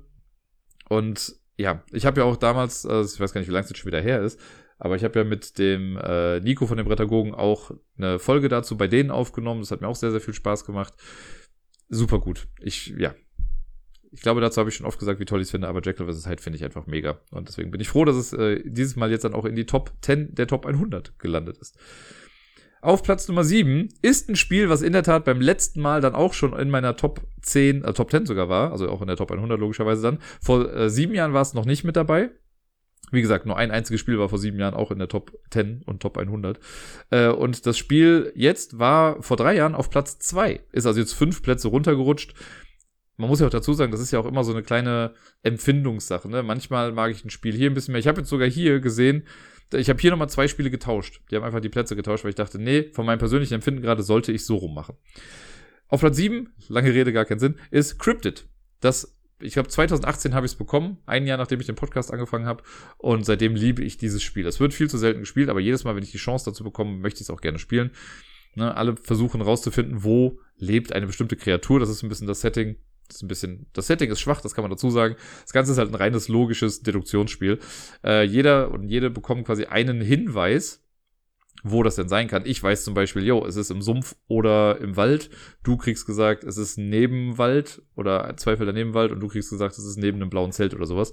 Und aus diesen Kombinationen, die man bekommt, ergibt sich genau ein einziges Feld auf der Map, wo es dann sein kann. Das ist jedes Mal so ein bisschen anders, auch je nachdem, welche Anzahl der Mitspielenden man irgendwie hat, ist das auch anders. Und dann guckt man einfach, wer errät es als erstes. Man kann entweder, wenn man dran ist, so einen Pöppel, den man hat, irgendwo hinstellen und eine Person aus der Gruppe fragen, kann es dort sein, nach deinem Hinweis? Und die Person sagt dann ja oder nein. Oder man kann es irgendwo hinstellen und sagen, ich möchte lösen. Und dann guckt man, ob man recht hatte oder nicht. Sehr simples Spiel eigentlich an sich, aber es kann schon ein richtiger Brainburner sein. Und ich liebe es sehr, weil es halt so schön logisch ist. Ich bin ja sowieso großer Fan von Deduktion, was im Laufe dieser weiteren Liste nochmal irgendwie auch klar wird. Und ja, Cryptid ist einfach mega gut. Auf Platz Nummer 6, und das ist jetzt das Spiel, was ich getauscht habe, denn als ich das mit Meeple, mit diesem Ranking-Tour gemacht habe, war es eigentlich dann auf Platz 5, aber ich dachte mir, ich müsste das nochmal umpacken. Auf Platz 6 dann jetzt ist ein Spiel, das habe ich bisher, glaube ich, nur ein- oder zweimal, wenn es hochkommt, real gespielt, aber schon ein paar Mal online. Wir haben nämlich auf dem Discord auch ein Turnier dazu gemacht, und zwar ist es Unmatched. Unmatched ist dieses wundervolle Duellspiel, wo man sich Personen aus irgendwelchen IP-Gebieten, literarischen Sachen oder jetzt auch mit Marvel-Charakteren gibt's irgendwie auch, mit denen habe ich noch nicht gespielt, aber das möchte ich gerne mal tun. Oder Jurassic Park gibt's als Set und so. Da nimmt man sich also eine Figur, und jedes Deck ist unique, also man hat so ein asymmetrisches Deck, die Personen haben unterschiedliche Fähigkeiten und man lässt sie halt gegeneinander kämpfen, und hat eine sehr coole Map, die das Line-of-Sight-Problem sehr gut löst. Weil es sind einfach so Felder, die mit Linien miteinander verbunden sind, und wenn Felder die gleiche Hintergrundfarbe haben, dann können die sich quasi auch sehen. Das ist halt für den Fernkampf dann immer wichtig. Und man versucht einfach, sich gegenseitig so aufs Fressbrett zu hauen und die andere Person runterzuhauen, aber mit unterschiedlichsten Methoden. Das ist so genial einfach gemacht. Wenn ich nur dran denke, keine Ahnung, es gibt den unsichtbaren Mann, der ist halt quasi unsichtbar, der eine der coolsten Miniaturen ever quasi hat. Also die haben es halt geschafft, den unsichtbaren Mann als Miniatur darzustellen, ohne einfach eine leere Base hinzustellen, was ich auch sehr ballsy gefunden hätte, wenn sie das gemacht hätten. Einfach nur eine leere Base und zu sagen, das ist der unsichtbare Mann, sieht man doch. Nein, aber die haben es halt geschafft, dass er einen Mantel und sowas anhat, aber trotzdem unsichtbar ist. Super cool. Und der kann halt durch so Nebel verschwinden und kommt dann da irgendwie raus. Dann haben wir Sindbad, der einfach OP ist und einfach immer stärker wird, weil er seine 7 Abenteuer da irgendwie gemacht hat. Es gibt Jekyll und Hyde quasi als Figur, der halt dann, wenn er Hyde ist, irgendwie ein bisschen schneller ist, aber wenn er Jekyll ist, haut er eben drauf. Herrlich. Es gibt so viele verschiedene Kombinationen, die man da spielen kann. Es macht echt Spaß, das rauszufinden, mit wem man irgendwie wie am besten agiert. Und die ganzen Maps, die man unterschiedlich wählen kann, sind auch, also machen auch wirklich unterschiedliche Sachen stellenweise. Das ist so cool. Ich habe jetzt traurigerweise festgestellt oder irgendwo gelesen, ich glaube auf Twitter, dass es jetzt nicht mehr weitergeführt wird. Das heißt, das Brains and Brawns Set ist dann wohl, glaube ich, das letzte. Ich meine, das ist auch ein Marvel-Set dann. Da sollten noch 4 von rauskommen, und danach hört es dann irgendwie auf. Aber es gibt trotzdem so viele Sachen irgendwie davon. Es gibt halt, wie gesagt, Jurassic Park. Es gibt Cobble and Fogg. Das ist mein Lieblingsset. Das habe ich selber noch gar nicht hier, aber Cobble and Fogg mag ich total. Mit, ich glaube, Dracula, dem unsichtbaren Mann, Jekyll und Hyde und Sherlock Holmes, die sind dann da drin. Sehr, sehr cool. Dann gibt es ja die 4 Marvel-Sets, es gibt 2 Jurassic Park-Sets, es gibt ein Standalone Buffy-Set, gab es noch irgendwie was, ich weiß schon gar nicht mehr. Aber ja, auf jeden Fall, und du kannst ja halt alle mischen, das heißt, du kannst auch Buffy gegen den T-Rex kämpfen lassen oder sich Black Panther gegen Sherlock Holmes. Sehr, sehr nice das Ganze. Die Miniaturen sind cool, das Spielprinzip ist auch recht simpel und sehr gestreamlined. Das Ganze basiert auf so einem alten Star Wars Spiel, wenn mich nicht alles täuscht. Ich weiß gar nicht mehr, wie es hieß, aber das hat Restoration Games dann auf jeden Fall gut nach vorne getrieben noch. Auf dem 5. Platz jetzt dann ist eine ganze Spielereihe. Die habe ich jetzt mal da drauf gewählt, weil das wäre jetzt irgendwie blöd, da nur eine Instanz von drauf zu packen. Es ist eine Escape Room Spielereihe, die ich in den letzten Jahren noch mehr zu lieben gelernt habe. Und es ist nicht die Exit-Reihe, das kann ich schon mal sagen. Die Exits, die waren beim letzten Mal irgendwie einigermaßen weit oben. Die Reihe jetzt war quasi noch gar nicht irgendwie drauf. Aber zu Unrecht, muss ich sagen, weil ich finde sie einfach mit am besten, und zwar die Unlock-Reihe. Die habe ich jetzt ja in der letzten Zeit noch mal häufiger gespielt, jetzt gerade auch bedingt durch Sarai, weil sie mag das auch, und wir haben uns einfach durch die ganzen Boxen irgendwie mal durchgeballert, und ist einfach geil, es macht Spaß. Und Unlock ist wirklich so ein System, wo man sagen muss, das war am Anfang, als es rauskam, war es nett, aber mit jeder Box, die gekommen ist, wurde es besser. Also irgendwie haben sie sich immer mehr einfallen lassen und es wird nicht langweilig. Also es wird einfach echt nicht langweilig. Ich freue mich auf jedes Set, was wir da irgendwie machen. Wir haben uns jetzt am Wochenende noch eins geholt, das haben wir jetzt noch gar nicht gespielt, aber auch da freue ich mich drauf. Und das ist auch ganz egal, ob das jetzt ein Einsteigerfall ist oder ein super komplexer. Die machen alle irgendwie Spaß auf ihre Art und Weise. Und ich hoffe, dass das noch lange weitergeht. Jetzt besonderes, also ein Highlight war jetzt nochmal diese Game Adventures, wo es dann zu 3 Spielen quasi Unlock-Boxen gab, ne, zu Mysterium, Zug um Zug und Pandemie. Und der Pandemiefall war auch wirklich mega. Das hat mich ja sehr gefreut. Ich war so ein bisschen anxious deswegen, weil ich befürchtet habe, dass der Fall vielleicht scheiße ist. Aber ich fand den einfach richtig gut. Und ja, die sollen bitte nicht so schnell damit aufhören und sich immer noch neue und tolle Sachen einfallen lassen, damit da noch mehr irgendwie kommt. Die Unlocks. Sehr schön. Auf dem 4. Platz, wir kommen mal wieder zurück zur Deduktion, ist ein Spiel, das habe ich, glaube ich, auch kurz nach der letzten Liste dann irgendwie bekommen, also nach der letzten Top 100. Es ist Search for Planet X oder The Search for Planet X. Das Spiel, wo wir Planet X finden müssen in so einem kreisrunden Ding, in so einem Kreis mit verschiedenen Sektoren. Auch so ein reines Logikspiel. Also man ist immer die Person, die quasi hinten steht, ist dran. Und man kann dann Sektoren sich absuchen, man braucht auch eine App für irgendwie. Und das ist ein rein logisches Spiel. Da wurde auch irgendwie mit beworben, dass man quasi wissenschaftlich vorgeht in dem Spiel. Keine Ahnung, wie genau das jetzt stimmt, aber ich finde es so befriedigend, dann irgendwie nachher festzustellen, guck mal, dadurch, dass jetzt hier dieser Komet ist, kann da keiner sein und dann muss das da sein. Und du kannst also Sektoren, Reichweiten abfragen. Du kannst jetzt sagen, ich möchte Sektor 2-5 mir angucken und ich möchte wissen, wie viele Kometen sind da drin. Und dann kriegst du als Antwort 2. Aber du weißt ja gar nicht, wo die sind zum Beispiel. Oder du suchst halt was kleiner, dann kostet es aber mehr Zeit quasi irgendwie dafür, weil du halt genauer guckst. Und am Ende guckt man einfach nur, wer schafft es als erstes, Planet X rauszubekommen. Das sieht sehr nüchtern aus, das Spiel. Und man muss ein paar Sachen auch erstmal irgendwie noch verstehen mit diesen Theorien, wie das heißt, die man dann irgendwie legen kann. Aber wenn man es dann einmal raushält, ist echt gut. Und man fängt ja meistens dann mit der Standardvariante an. Aber ich habe jetzt jedes Mal, wenn ich es irgendwie gespielt habe, wollte ich eigentlich schon direkt mit der größeren Variante spielen, die dann irgendwie 18 Sektoren oder so hat, damit da ein bisschen mehr los ist. Und jetzt kommen wir zu den Top 3. Und da habe ich mich dieses Mal schwer getan. Das muss ich ganz ehrlich sagen. Und ja.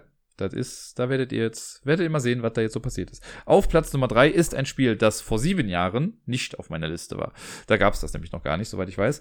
Aber vor 3 Jahren war es auf Platz 5. Also es ist nochmal ein bisschen nach oben gekraxelt, das Spiel. Das ist auch ein Deduktionsspiel. Und zwar der Cluedo-Killer schlechthin. Zumindest was das Setting angeht. Und auch was das Gameplay angeht, davon mal abgesehen. Und zwar versuchen wir auch einen Mordfall aufzuklären. Wir wissen, wer die Leiche war. Aber wir wissen halt nicht, und wir wissen, wo sie passiert ist, aber wir wissen nicht, wer es war, warum die Person das war und womit sie es war. Auch wenn auf der Miniatur dafür oder auf dem Cardboard-Standy ein Messer im Rücken ist, aber es war anscheinend nicht immer. Es ist Awkward Guests, unangenehme Gäste heißt es, glaube ich, auf Deutsch. Ich liebe es sehr. Ne, das ist so ein geiles Deduktionsspiel. Man kann es quasi ohne App spielen, mit App macht es ein bisschen mehr Bock. Und man hat so eine Karte vor sich und man muss nicht irgendwie wie bei Cluedo in Räume reinlaufen oder so, sondern wir haben Hinweiskarten auf der Hand und man tauscht quasi Informationen aus miteinander. Jeder versucht ja als erstes irgendwie, alle Personen versuchen als erstes das Rätsel zu lösen und diese 3 Sachen irgendwie rauszufinden. Aber wenn man die Sachen halt für sich nur behält, kriegt man halt auch nichts zurück irgendwie. Ne? Also ich kann nur neue Informationen bekommen oder ich komme an mehr neue Informationen, wenn ich meine Informationen auch weggebe und tausche. Gerade am Anfang ist das wichtig. Man kann manchmal dann so ein bisschen haushalten oder Leute auch ein bisschen foppen, indem man denen Karten gibt, die schon mal hatten, wenn man sich das merken kann. Aber ansonsten ist Tauschen Key hier und man möchte halt einfach möglichst viel Information sammeln, um diesen Fall schnellstmöglich lösen zu können. Das ist sehr clever, weil die Hinweise halt auch verschiedene Wertigkeiten haben. Ne? Das heißt, ich kann sagen, ich suche jetzt Hinweise zur Küche und zum Study Room oder sowas. Und dann können die anderen gucken, welche Karten haben sie, die dazu passen. Die legen sie mir dann hin und sagen, wie viel das wert ist. Und dann kann ich auch noch aussuchen, mit wem tausche ich jetzt. Wenn ich jetzt denke, Deni ist schon echt weit, der hat echt schon viel Neues bekommen, dann tausche ich mit dem lieber nicht und gebe es dann lieber an Bödi, die vielleicht beim letzten Mal so einen kleinen Rückschlag hatte oder was weiß ich nicht was. Das kann man sehr gut lenken irgendwie alles. Und also am Ende einer Runde, wenn alle einmal aktive Personen waren, dann muss man immer sagen, möchte wer lösen oder nicht. Und wenn alle sagen nein, dann geht's in die nächste Runde. Ansonsten, wenn jemand sagt, möchte lösen, dann muss man das quasi einmal aufschreiben, guckt dann im Regelwerk nach oder in dem Lösungsheft quasi nach, ob es stimmt. Wenn ja, sehr gut, dann hat die Person gewonnen. Wenn nicht, ist die Person raus. Es sei denn, man spielt mit der App, weil in der App kann man quasi auch das Ding dann eingeben. Und dann kriegt man nur gesagt, ob es stimmt oder nicht, aber man kriegt nicht die richtige Lösung angezeigt. Das heißt, man darf dann nur eine Runde lang nicht weiter lösen. aber ist noch weiter im Spiel mit dabei, was ich persönlich ein bisschen besser bin. Wobei ich letztens gelesen habe, und das fand ich einen netten Gedanken, auch wenn das bei mir noch nicht vorgekommen ist, dass man dadurch ja so ein bisschen auch einfach mal random was versuchen kann. Wenn ich jetzt schon zwei Sachen raus habe, was hindert mich davon, nicht einfach mal auf gut Glück irgendwie eine Kombination auszuprobieren? Und vielleicht habe ich damit dann ja recht. Kann ja natürlich sein. Wäre natürlich nicht so ganz im Sinne des Spiels, und ich habe es, wie gesagt, auch noch nicht so erlebt.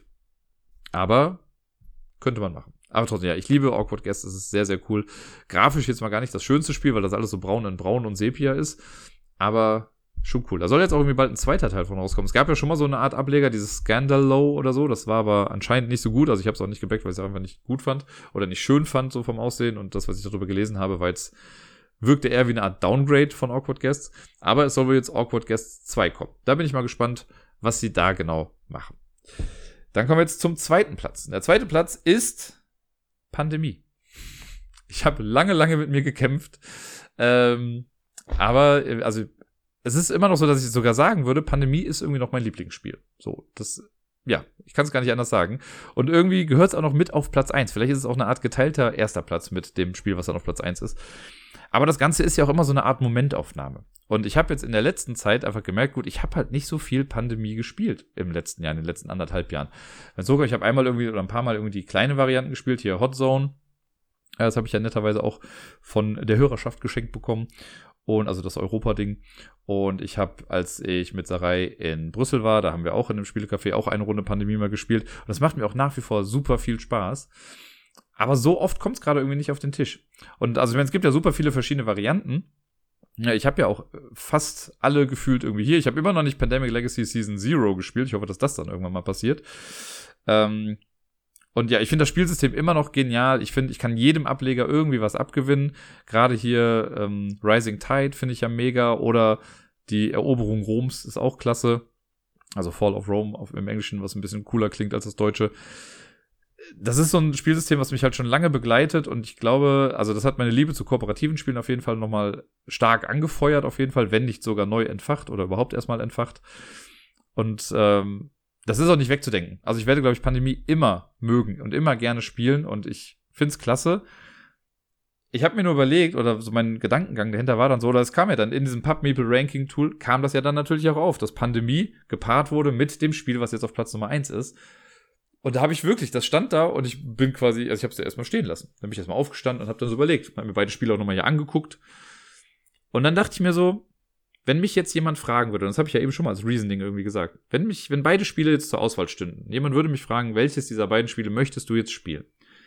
Dann würde ich das andere nehmen. Dann würde ich nicht per se Pandemie sagen. Wahrscheinlich bei allen anderen Spielen würde ich sagen Pandemie, aber bei den beiden ist es gerade so, dass ich viel mehr Bock auf das andere Spiel habe. Das ist mit Sicherheit auch stark Cult of the New, einfach weil es was Neues ist, weil es sich auch irgendwie neu anfühlt. Aber, und damit mache ich jetzt mal die Überleitung dazu, auf Platz Nummer 1 ist bei mir in der Top 100-Liste 2023 Decorum gelandet. Decorum ist das Spiel, was ich letztes Jahr bekommen habe, als Rezensionsexemplar von Floodgate. Ne, mit denen hatte ich einen Pressetermin, die haben so ein bisschen was gezeigt, mit dem Ian habe ich da gesprochen, super netter Dude. Und es war wirklich erstmal nur ein Pressetermin, und er hat dann, also der hat mir dann einfach Spiele in die Hand gedrückt und gesagt, hier, kannst du alle haben. Unter anderem auch Kites zum Beispiel. Ja, und bei Decorum, der hatte mir das irgendwie kurz erklärt, und ich wusste am Anfang, ich hatte das Cover ein paar Mal gesehen, und ich wusste, es hat irgendwas mit Inneneinrichtung oder sowas zu tun, aber viel mehr wusste ich darüber nicht. Und dann hat er gesagt, hier, nimm mal mit, und hat es mir kurz erklärt. Ich dachte, okay, das ist irgendwie ein kooperatives Spiel, aha, klingt irgendwie ganz nett. Und dann habe ich das mit ins Airbnb genommen, was wir dann irgendwie hatten, und habe es dann an einem Abend mit Sarai gespielt. Weil wir dachten, na komm, wir probieren es mal aus. Das klang irgendwie ganz nett. Und dann haben wir es aufgebaut, haben die Regeln, und habe ich dann kurz gelesen. Und dann haben wir das erste Szenario gespielt. Dann haben wir das zweite gespielt. Das dritte, das vierte und das fünfte. Wir haben 5 Szenarien direkt hintereinander gespielt, weil es so Bock gemacht hat. Wir haben stellenweise Tränen gelacht, weil es irgendwie so absurd witzig war. Und ja, dann in den folgenden Wochen, immer wenn wir uns gesehen haben, gefühlt, haben wir halt weiter an Decorum gespielt. Dann hatten wir irgendwann eine etwas längere Pause, aber dann haben wir es halt durchgespielt. Es gibt 20 Szenarien, die man im 2-Personen-Modus spielen kann. Es gibt auch noch quasi einen Modus für mehr als 2 Personen, also für 3 oder 4 Leute. Den haben wir noch nicht mal ausprobiert. Aber es ist richtig gut. Und ich wüsste, wahrscheinlich könnten wir wahrscheinlich jetzt schon oder vielleicht in einem halben Jahr oder so, könnte man sich nochmal an die Zweierbox setzen und einfach nochmal alle Sachen durchspielen. Weil, ganz ehrlich, ich weiß nicht mehr, was die Bedingungen im ersten Teil waren. Weil die Idee ist halt bei Decorum, dass du zusammen ein Haus einrichtest. Es gibt 4 Räume, oben 2, unten 2, links 2, rechts 2. Also, ne, so ein Raster, 2x2, logischerweise dann. Und ich habe ein paar Bedingungen, die ich brauche, ne? Ich kann da sagen, ich möchte, dass 2 Räume gelb gestrichen sind und ich möchte, dass aber unten keine Pflanzen sind. Und Sarai hat vielleicht, jo, sie möchte, dass 2 Räume rot gestrichen sind und sie will, dass oben keine Bilder hängen, aber mindestens 3 Pflanzen im Haus sind oder so. Und dann muss man das halt machen. Aber wie das halt so eben ist, in einer gut funktionierenden Beziehung, redet man halt nicht miteinander, sondern, kleiner Witz natürlich, aber man macht halt einfach mal. Das heißt, wenn ich dran bin, sage ich jetzt so, ich streiche das jetzt gelb. Sondern tauscht man so ein Plättchen einfach aus. Und die andere Person kann dann nur sagen, nee, finde ich scheiße. Oder, ja, finde ich okay. Oder, mach, was du willst. Und daraus muss man so ein bisschen deduzieren, was sind denn die Bedingungen der anderen Person? Denn man hat nur gewonnen, wenn die Bedingungen beider Personen erfüllt sind. Das ist natürlich dann immer auch irgendwie möglich. Aber, oh, richtig gut. Richtig gut. Manchmal ist es echt knackig. Wir hatten so ein paar Szenarien, die dann auf einmal irgendwie recht einfach wirkten. Wir hatten auch welche, wo wir verzweifelt sind und es hat trotzdem irgendwie geklappt. Ich glaube, wenn es hochkommt, haben wir von den 20 Szenarien 2 nicht geschafft. Vielleicht auch sogar nur 1. Ich bin mir nicht mehr ganz sicher. Aber es war echt gut knackig immer. Im Laufe dieser Kampagne werden dann auch neue Sachen noch eingeführt, die man dann zusätzlich noch mit beachten muss. Da möchte ich gar nicht zu viel spoilen, aber da gibt's halt noch so 2 Umschläge, die man aufmachen kann. Und ja, dadurch wird das Ganze natürlich nochmal irgendwie ein bisschen komplexer. Ich habe ja, also es wurde von Anfang an irgendwie gesagt, es soll auch eine App dazu geben. Das ist bisher noch nicht passiert. Ich hatte auf der UK Games Expo ja mal gefragt, wie es damit aussieht. Und die meinten, ja, da gab es wohl irgendwie Probleme mit irgendeinem App Store. Ich weiß gar nicht, ob es jetzt bei Apple war oder ob es mit dem Google Play Store war oder sonst irgendwas. Aber irgendwie gab es da Schwierigkeiten. Aber es soll wohl im besten Fall jetzt dieses Jahr dann zur Messe in Essen, und ich hoffe es sehr, es soll eine neue Erweiterung geben. Und die heißt dann, der hat mir den Namen gesagt, ich habe es gerade wieder vergessen. Ach, scheiße. Nee, ich komme gerade nicht mehr drauf, weiß nicht. Es war ein sehr cleverer Titel. Das habe ich bestimmt in der UK Games Expo Episode gesagt, aber hier fällt es mir gerade. Aber es soll eine Erweiterung geben, die dann nochmal neue Szenarien beinhaltet, wahrscheinlich auch für beide Player-Accounts und so. Da freue ich mich schon mega drauf, wenn die kommt. Da möchte ich Version 1 von haben, damit ich da endlich mit weitermachen kann. Decorum ist richtig gut. Und ich weiß, dass das sehr speziell ist und es gibt auch Leute, die damit vielleicht nicht so viel anfangen können. Aber mein Spielegeschmack hat es einfach voll getroffen. Kooperativ, Deduktion, mit Limited Communication und sowas. Da kommt so vieles einfach bei mir zusammen. Und es gibt auch viele, die sagen, dass sie finden, dass das Spiel scheiße aussieht irgendwie, ne? Weil das halt sehr, sehr, sehr rudimentäre Grafiken hat. Ne? Also fast schon eher so leichte Icons sieht das dann aus und nicht irgendwie schöne realistische Sachen. Aber ganz ehrlich, ich finde es okay. Ich finde, das passt, weil man sich da auf das Richtige dann konzentriert, ne? Wenn das jetzt irgendwie schön elaboriert alles aussehen würde, wüsste ich nicht, ob das dann immer noch so übersichtlich wäre. Und so wie es jetzt gerade ist, finde ich es einfach echt klasse. Und ja, das war quasi dann meine Top 100. Das waren die Plätze 10 bis 1 mit der großen Überraschung, dass zum ersten Mal, seitdem ich den ganzen Bums hier mache, Pandemie nicht auf der 1 gelandet ist, sondern auf Platz Nummer 2. Wer weiß, wie das Ganze beim nächsten Mal aussieht, wenn ich das mache. Keine Ahnung, vielleicht kommt 2026 dann die nächste Top 100 Liste. Vielleicht hat sich das dann auch wieder irgendwie relativiert. Aber momentan ist das mein Stand dazu und dafür stehe ich mit meinem Namen.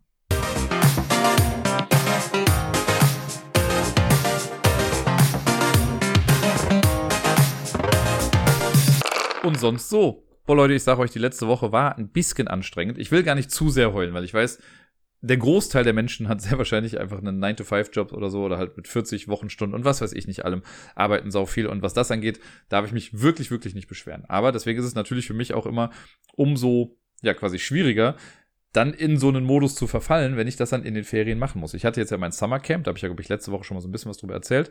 Das heißt, so ein Ferienprogramm, in dem die Kids dann ja ein bisschen mehr mit der englischen Sprache vertraut gemacht werden und so ein bisschen die Angst davor verlieren sollen und einfach viel auf Englisch dann eben auch machen. Also ich habe dann auch viel mit denen auf Englisch gesprochen. Ich hatte noch einen Kollegen dabei, der das quasi genauso gemacht hat. Und dann haben wir verschiedenste Angebote mit denen gemacht, die auch immer noch nett sind, aber eben auf Englisch, damit die da so ein bisschen mehr Berührungspunkte bekommen. Und das Programm an sich war echt super, das hat super viel Spaß gemacht. Es war nur echt anstrengend, weil es halt jetzt mal für mich ausnahmsweise mal eine 40-Stunden-Woche war. So, das ist, bin ich gar nicht gewohnt, aber hat schon sehr viel Bock gemacht. Was am anstrengendsten war, aber war das Kochen. Wir haben an 3 Tagen haben wir mit den Kids selbst gekocht. Also der Kollege ist mit einer Gruppe dann losgegangen und war einkaufen mit denen und hat dann quasi auf Englisch eingekauft und dann haben die das zurück in die Schule gebracht und ich habe dann mit einer anderen Gruppe quasi gekocht. Und es waren recht simple Sachen, die wir gekocht haben, aber ja, selbst wenn man mit nur 3 oder 4 Kindern irgendwie da in der Küche sitzt, das dauert halt alles ein bisschen länger. Und wir haben das jeden Tag haben wir uns verschätzt. Jeden Tag dachten wir, ja, locker um 1 Uhr sind wir fertig mit Essen. Jo, wir haben meistens so gegen 2 dann gegessen. Und um 3 war das Ganze dann schon wieder vorbei. Da mussten wir unser Programm immer so ein bisschen anpassen. Aber es hat dann im Endeffekt auch alles gepasst. Also wir haben es auch sehr locker gehalten einfach. wollten uns jetzt nicht zu sehr versteifen. Aber es war schon echt ganz cool. Und wir haben auch wirklich Erfolge gesehen. Also gerade am vorletzten Tag, da haben die Kids, sollten die so Stop-Motion-Filme machen. Und wir haben denen quasi freie Hand gelassen. Wir haben denen lediglich gesagt, also wir haben denen das Programm dafür vorgestellt, Stop-Motion-Studio. Das hatte mir Sarai empfohlen, weil sie das auch oft benutzt. Und da haben wir denen das gezeigt, wie man das bedient. Und die haben es dann auf ihren eigenen Handys irgendwie gehabt. Und wir haben denen nur gesagt, schreibt euch vorher ein Skript auf Englisch quasi, sagt uns, oder ne, und dann müsst ihr uns das irgendwie nochmal vorstellen, was ihr denn da genau macht. Und im besten Fall auch ein Voice-Over und so machen. Und selbst die Kinder, die die Woche über sehr skeptisch waren dabei, waren bei dem Projekt so krass mit dabei und haben so gut mitgemacht. Das war richtig schön, sich das anzugucken da. Da war ich echt stolz auch. Also sie haben uns auch die Filme danach gezeigt. Die waren eine Minute lang oder zwei. Aber so schön und so gut und so unbefangen. Also klar haben die auch hier und da Fehler gemacht, was das Englische angeht. Ne? Aber ich habe denen die ganze Woche über gesagt, es ist mir ganz egal, ob ihr gerade Fehler im Englischen macht. Hauptsache ist, ihr sprecht mal. Ne? Weil wenn ihr nicht sprecht, dann kann man euch auch nicht helfen. So, dann weiß man nicht, was man irgendwie verbessern soll. Und ne, das ist dann ja immer so ein bisschen das Ding, dass man guckt, okay, möchte ich euch jetzt, also sollt ihr einfach mal reden oder möchte ich euch direkt dazwischen grätschen und sagen, nee, das ist aber anders. Ich habe die dann meistens erstmal reden lassen und wenn dann Fehler häufiger vorkamen, dann habe ich denen das losgelöst von dem, wie sie es gesprochen haben, dann einfach mal gesagt. Es war einfach echt toll, es hat wirklich viel Spaß gemacht, war halt auch noch ein bisschen anstrengend. Und jetzt nächste Woche, also ich habe immer noch nicht frei, das ist ja leider dieser Irrglaube, immer wenn man Leuten erzählt, man arbeitet in der Schule, kriegt man dann ja bei den Ferien gesagt, ja, du hast jetzt 6 Wochen frei. Nein, liebe Leute, es gibt auch Menschen, die in Schulen arbeiten und noch weiterarbeiten müssen. Und bei mir ist das der Fall, jetzt eine Woche dieses Summercamp und jetzt nächste Woche bin ich nochmal 5 Tage an einer Grundschule eingesetzt. Da arbeite ich auch, Vollzeit quasi. Das wird nochmal spannend, weil ich die Kids ja gar nicht kenne, das ist eine Schule, mit der ich gar keine Berührungspunkte hatte. Oder habe, also ich weiß, wo die Schule ist und ich war einmal da, weil wir da letztens so eine Betriebsfeier hatten und ja, das heißt, ich muss jetzt dann in dieser Woche quasi die Kids alle neu kennenlernen und mal gucken, was dann da so passiert. Ich werde auf jeden Fall ein paar eigene Sachen mitbringen. Ich habe ja lange an der Grundschule gearbeitet, das heißt, ich weiß ja, was da so abgeht in der Regel, aber trotzdem sind ja alle Schulen und dann natürlich auch alle Kids immer mal wieder noch anders. Da bin ich mal gespannt, was die Woche so bringt und wenn die dann rum ist, dann habe ich frei. Dann habe ich für, ich sage jetzt mal, 3,5 Wochen quasi frei. Ich muss in der letzten Ferienwoche schon wieder ein paar Sachen machen. Jetzt aber auch nicht sonderlich viel. Aber da bin ich mal sehr gespannt. Vor allen Dingen in meiner letzten Ferienwoche habe ich ja dann noch diesen hier Fanta 4 Tribute Band Auftritt. Also wenn ihr Lust habt, dürft ihr gerne da hinkommen. Ich bin, ja, so langsam werde ich schon fast ein bisschen nervös. Ich höre mir immer wieder die Lieder an und ich kann jetzt auch schon einige davon.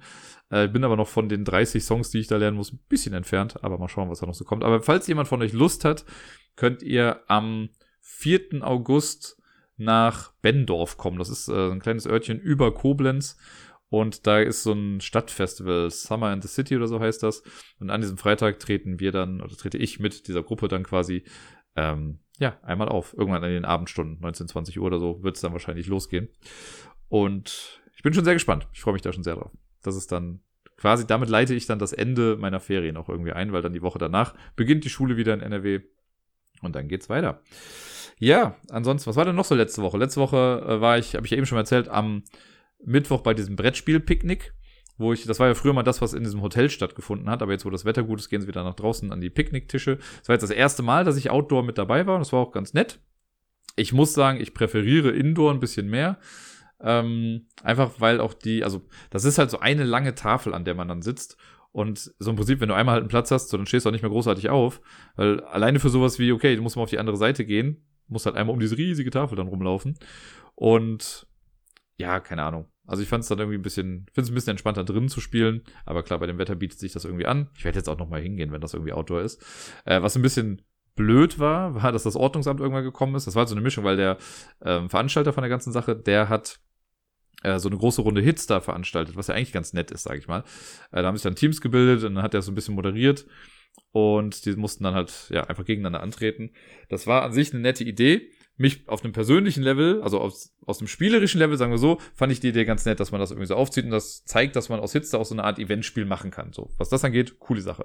Auf einem persönlichen Level hat es mich ein bisschen genervt, weil ich nicht mitgespielt habe, weil wir halt gerade auch was anderes machen wollten irgendwie und ich fand es dann halt schade, weil das halt so omnipräsent war. Ne? Also du hast halt dann deine anderen Sachen gespielt, aber dann wurde halt die Musik immer, ich will nicht sagen, dass es super laut war, ne? Aber schon so, dass man dann irgendwie davon abgelenkt wurde und das war dann irgendwie komisch und dann kam irgendwann auch das Ordnungsamt und hat dem Veranstalter mal irgendwie 35 € aus der Tasche gezogen, wegen Beschallung und was weiß ich nicht was, mit sehr hanebüchenden Aussagen, sage ich mal. Wir haben da noch im Discord dann irgendwie auch drüber gesprochen, also auf deren Discord. Oder das heißt wir, die haben darüber gesprochen, ich habe es mir durchgelesen, dass so die Bestimmungen gar nicht so richtig klar sind irgendwie. Und ja, es war ein bisschen blöd dann. Zumal eine Gruppe neben uns quasi auch Musik hatte, aber halt nicht so eine große Box im Prinzip, aber jetzt nicht großartig viel leiser als das, was wir da hatten. Und die mussten nichts bezahlen, also es war ein bisschen weird. Sowas würde man auch umgehen, wenn man in dem Hotel bleibt. Aber gut. Ja, und ansonsten war letzte Woche, also innerhalb der Woche gar nicht mehr viel. Jetzt am Wochenende, ich habe es eben auch schon mal gesagt, Sarai war wieder da. Das war sehr schön. Wir haben viel Zeit zusammen auch mit Meeple gehabt. Die hat dann von Samstag auf Sonntag auch hier bei uns geschlafen. Wir waren zusammen im Schwimmbad. Meeple liebt es ja gerade sehr zu schwimmen. Und das war so schön mit anzusehen dieses Mal, weil sie, ich habe ihr quasi, als wir reingegangen sind, noch so Schwimmflügel geholt. Die hat sie beim letzten Mal, als wir da waren, gesehen. Sie hatte sonst so einen Schwimmring. Mit dem kann man aber nicht ganz so gut schwimmen lernen irgendwie. Und sie hat da gerade echt Bock zu gehabt. Deswegen habe ich dann diese Schwimmflügel geholt. Und sie ist da so drin aufgegangen quasi. Sie hat also wirklich schon auch alleine geschwommen. Also ich habe dann manchmal so meine Hand irgendwie drunter gehalten oder so. Aber sie hat auch ganz oft schon gesagt, sie will es alleine machen. Es gab dann immer mal wieder Momente, wenn dann die Wellen irgendwie mal kurz ein bisschen zu groß wurden oder so, dass sie sich das so kurz die, ich sag mal, die Angst irgendwie in den Augen gesehen, hat sich direkt am Rand festgehalten oder eben an mir oder Sarai. Aber ich war voller Stolz erfüllt, sage ich mal, zu sehen, wie gut sie sich da schon gemacht hat, und sie wollte auch, also es war unermüdlich, sie wollte einfach immer weiter schwimmen und noch ein Rennen machen und noch dieses machen und was weiß ich nicht was, und waren wir am Ende auch noch ein paar Mal rutschen, da hat sie auch mega viel Spaß bei gehabt. Das war einfach sehr, sehr schön, also es war so doppelt schön, zum einen zu sehen, was für einen Spaß Meeple generell hat. Ich finde es natürlich auch immer wieder schön zu sehen, wie gut Sarai und Meeple miteinander auskommen und dass ich auch mal kurz weggehen kann irgendwie und die beiden haben Spaß. Das ist echt, ja, einfach wunderschön. Und heute Morgen waren wir dann noch gemeinsam im Wildpark hier. Wir haben kurz Ziegen gefüttert und ein bisschen am Spielplatz gewesen. Das war auch sehr schön. Und ja, einfach ein sehr tolles Wochenende, was das angeht. Sarai hatte auch ihren Hund mit dabei, den süßen Charlie, der sich mittlerweile auch an mich gewöhnt hat, möchte ich mal sagen. Ich war dann auch ein paar Mal mit ihm, ich glaube zweimal oder so, war ich dann mit ihm auch Gassi. Und Sarai ist dann halt hier oben geblieben, konnte dann noch irgendwie ein bisschen was vorbereiten oder sich entspannen oder so. Und das finde ich immer ganz schön zu sehen, dass er ja mit mir auch quasi einfach rumlaufen kann und auf mich hört und alles. Ich finde den schon sehr, sehr süß. Und bin immer froh, wenn ich ihn dann irgendwie auch mal sehe. Natürlich ist es ohne Hund und ohne Kind auch immer mal wieder entspannter. Aber was soll man machen? Das gehört ja eben bei uns mit dazu. Joa, und jetzt habe ich gar nicht mehr so viel. Ich habe noch, ich packe das jetzt mal hier dran. Ich sage einmal vielen lieben Dank an Werner. Danke für deinen Coffee-Beitrag. Sehr verlässlich, muss ich ja sagen. Es ist wirklich immer wieder schön, das zu sehen und das zu bekommen natürlich dann auch. Also vielen lieben Dank für deine Spende dort. Das ist eine wundervoll große Wertschätzung, die du mir da entgegenbringst. Dankeschön dafür. Und jetzt habe ich gar nicht mehr so viel eigentlich zu letzter Woche.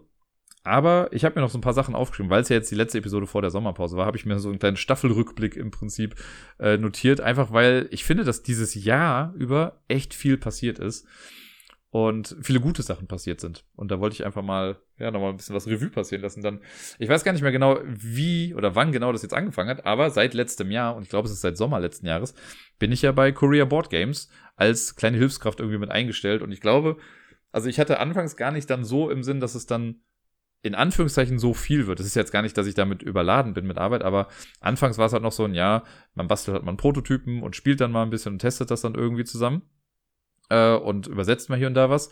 Und mittlerweile habe ich ja schon, finde ich, recht viel gemacht. Also jetzt bei den Spielen, die jetzt alle so rauskommen, da hatte ich ja irgendwie meine Finger mit im Spiel, sei es jetzt hier Tangram City oder Terra Pyramides, die jetzt beide dieses Jahr rauskommen noch in Essen, Coffee Rush, gut, da hatte ich jetzt nicht viel mit zu tun, aber ich habe es ein bisschen promoted hier und da. Und dass ich dann in Ratingen auf der Spielemesse war und die Spiele vorgestellt habe. Oder auf der UK Games Expo eben für Korea Board Games dann mir die ganzen Prototypen angucken konnte und da so ein bisschen Networking betreiben konnte. Das sind ja alles Sachen, das sage ich ganz ehrlich, die habe ich mir vorher gar nicht erträumen lassen. Und die sind einfach super schön. Und es macht echt viel Spaß und ich freue mich, da zu sein. Und ja, ich hoffe, dass das noch ganz schön lange so weitergeht. Und es ist halt auch, es war ja immer mein Wunsch, irgendwie in der Brettspielszene so ein bisschen Fuß zu fassen. Und auch wenn es jetzt ein kleiner Fußstapfen ist, den ich da vielleicht hinterlasse. Aber es ist einer. Und ich bin irgendwie mit dabei und kann ein bisschen mitreden und es macht einfach sehr, sehr viel Spaß. Und generell war es im letzten Jahr halt in Sachen Vernetzung mit anderen PodcasterInnen und Menschen aus der Bubble, sage ich mal, und Szene und mit Verlagen und sowas, war es halt einfach ein großes Jahr. Alleine dadurch, dass ich ja auch beim Spiel des Jahres Spieleabend quasi während der Spielemesse dabei sein durfte und eingeladen wurde. Ich wurde jetzt eingeladen zur Verleihung des Spiel des Jahres. All so Geschichten, die ich mir früher nie hätte erträumen können irgendwie, passieren jetzt. Und deswegen möchte ich die Stelle einfach mal ganz kurz nutzen, um auf jeden Fall einer Person zu danken, denn ich glaube, ohne die wäre das alles gar nicht passiert. Und ich habe ja heute schon mal gedankt, aber Martina, falls du das hörst, von Fuchs und Bär, vielen lieben Dank. Ohne dich wäre ich nicht an Korea Board Games rangekommen. Und ohne dich hätte das mit den ganzen Spiel des Jahres Sachen wahrscheinlich auch gar nicht so funktioniert. Auch wenn ich weiß, dass Nico hier und da bestimmt auch sein kleines Wörtchen mitgesprochen hat. Aber ja, ich danke dir auf jeden Fall sehr für diese ganze Vernetzung und das ganze Herstellen der Kontakte. Das ist, ja, damit bin ich sehr, sehr glücklich auf jeden Fall. Und ansonsten in Sachen Vernetzung, ich glaube dann so ein bisschen auch resultierend daraus, dass ich dann auf diesem Spiel des Jahres Juryabend dann auch mit ein paar Mitgliedern vom Beeple-Netzwerk ja gesprochen hatte, sind die ja dann auf mich zugekommen und haben gefragt, ob ich nicht mitmachen möchte. Was ich ja seit diesem Jahr dann auch tue. Und das, also da habe ich ja schon, ich habe ja das Titelmeister, das Quiz mal mitgemacht, was Tobi Y und der Dirk quasi ausgefochten haben, bei denen als Quiz. Und ich habe eine Kolumne schon geschrieben bzw. aufgenommen. Wir waren auf dem Spielewochenende vom Beeple-Netzwerk. Also da sind schon ein paar Sachen passiert. Das macht echt viel Spaß.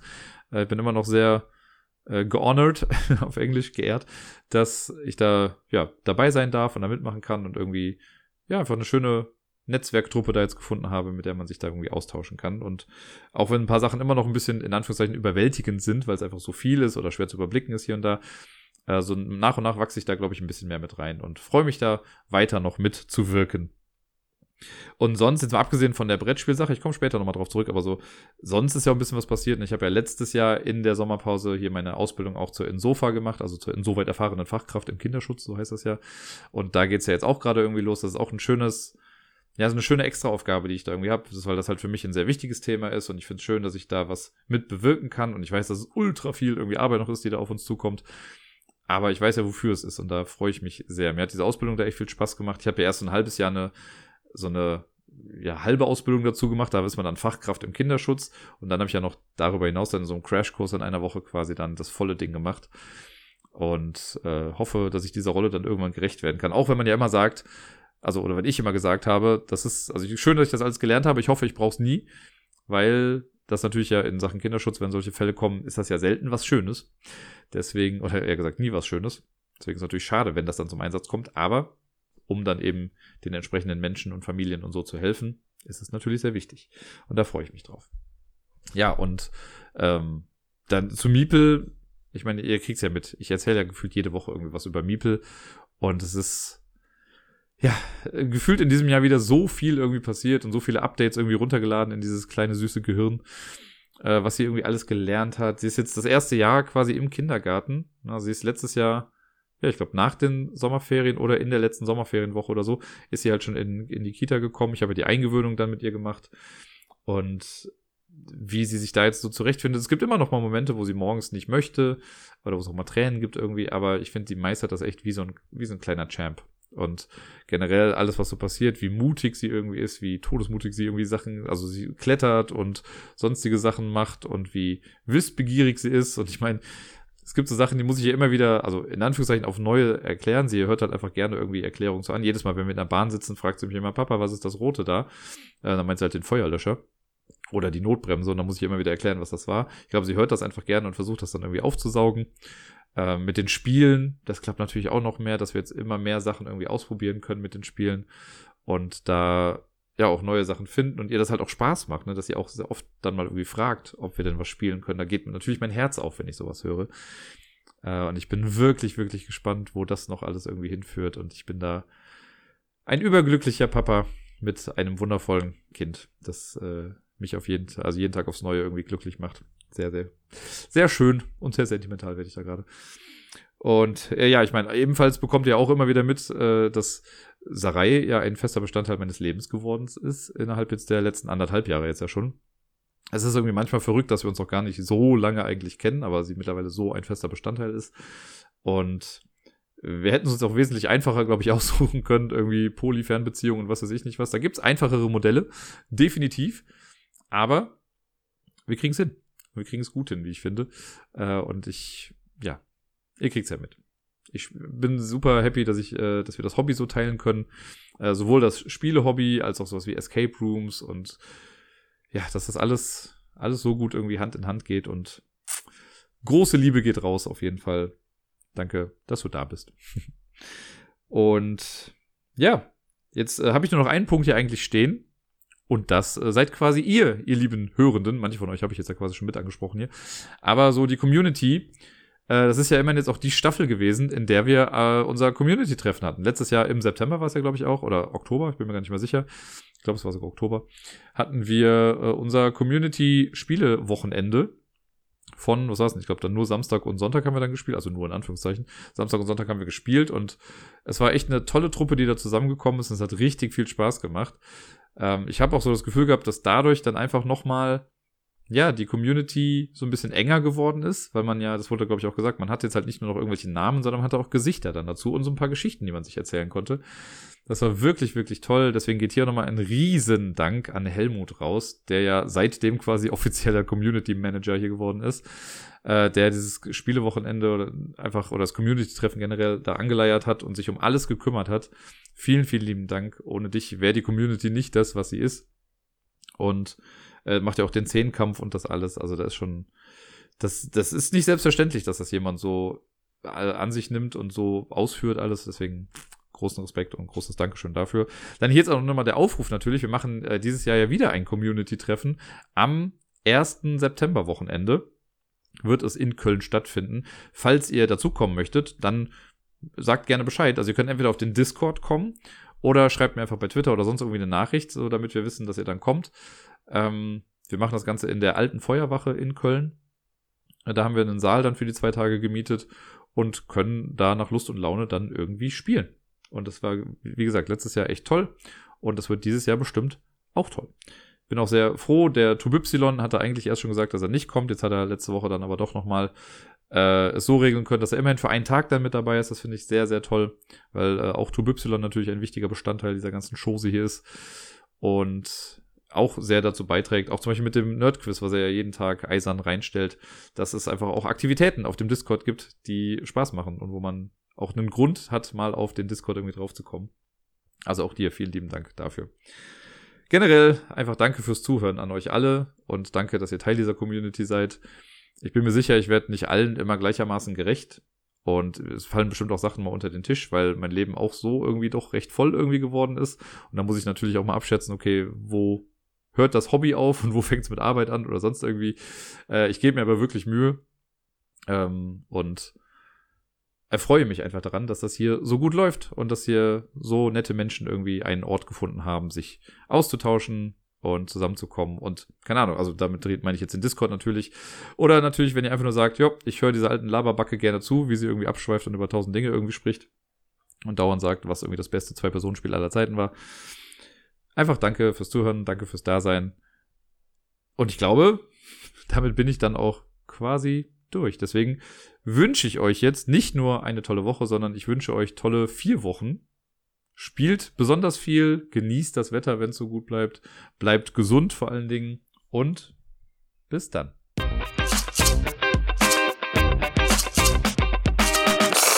Zum Schluss kriegt ihr noch was Handfestes mit auf den Weg, nämlich ein Datum. Am 7. August geht es weiter mit dem Podcast. Auf Wiedersehen.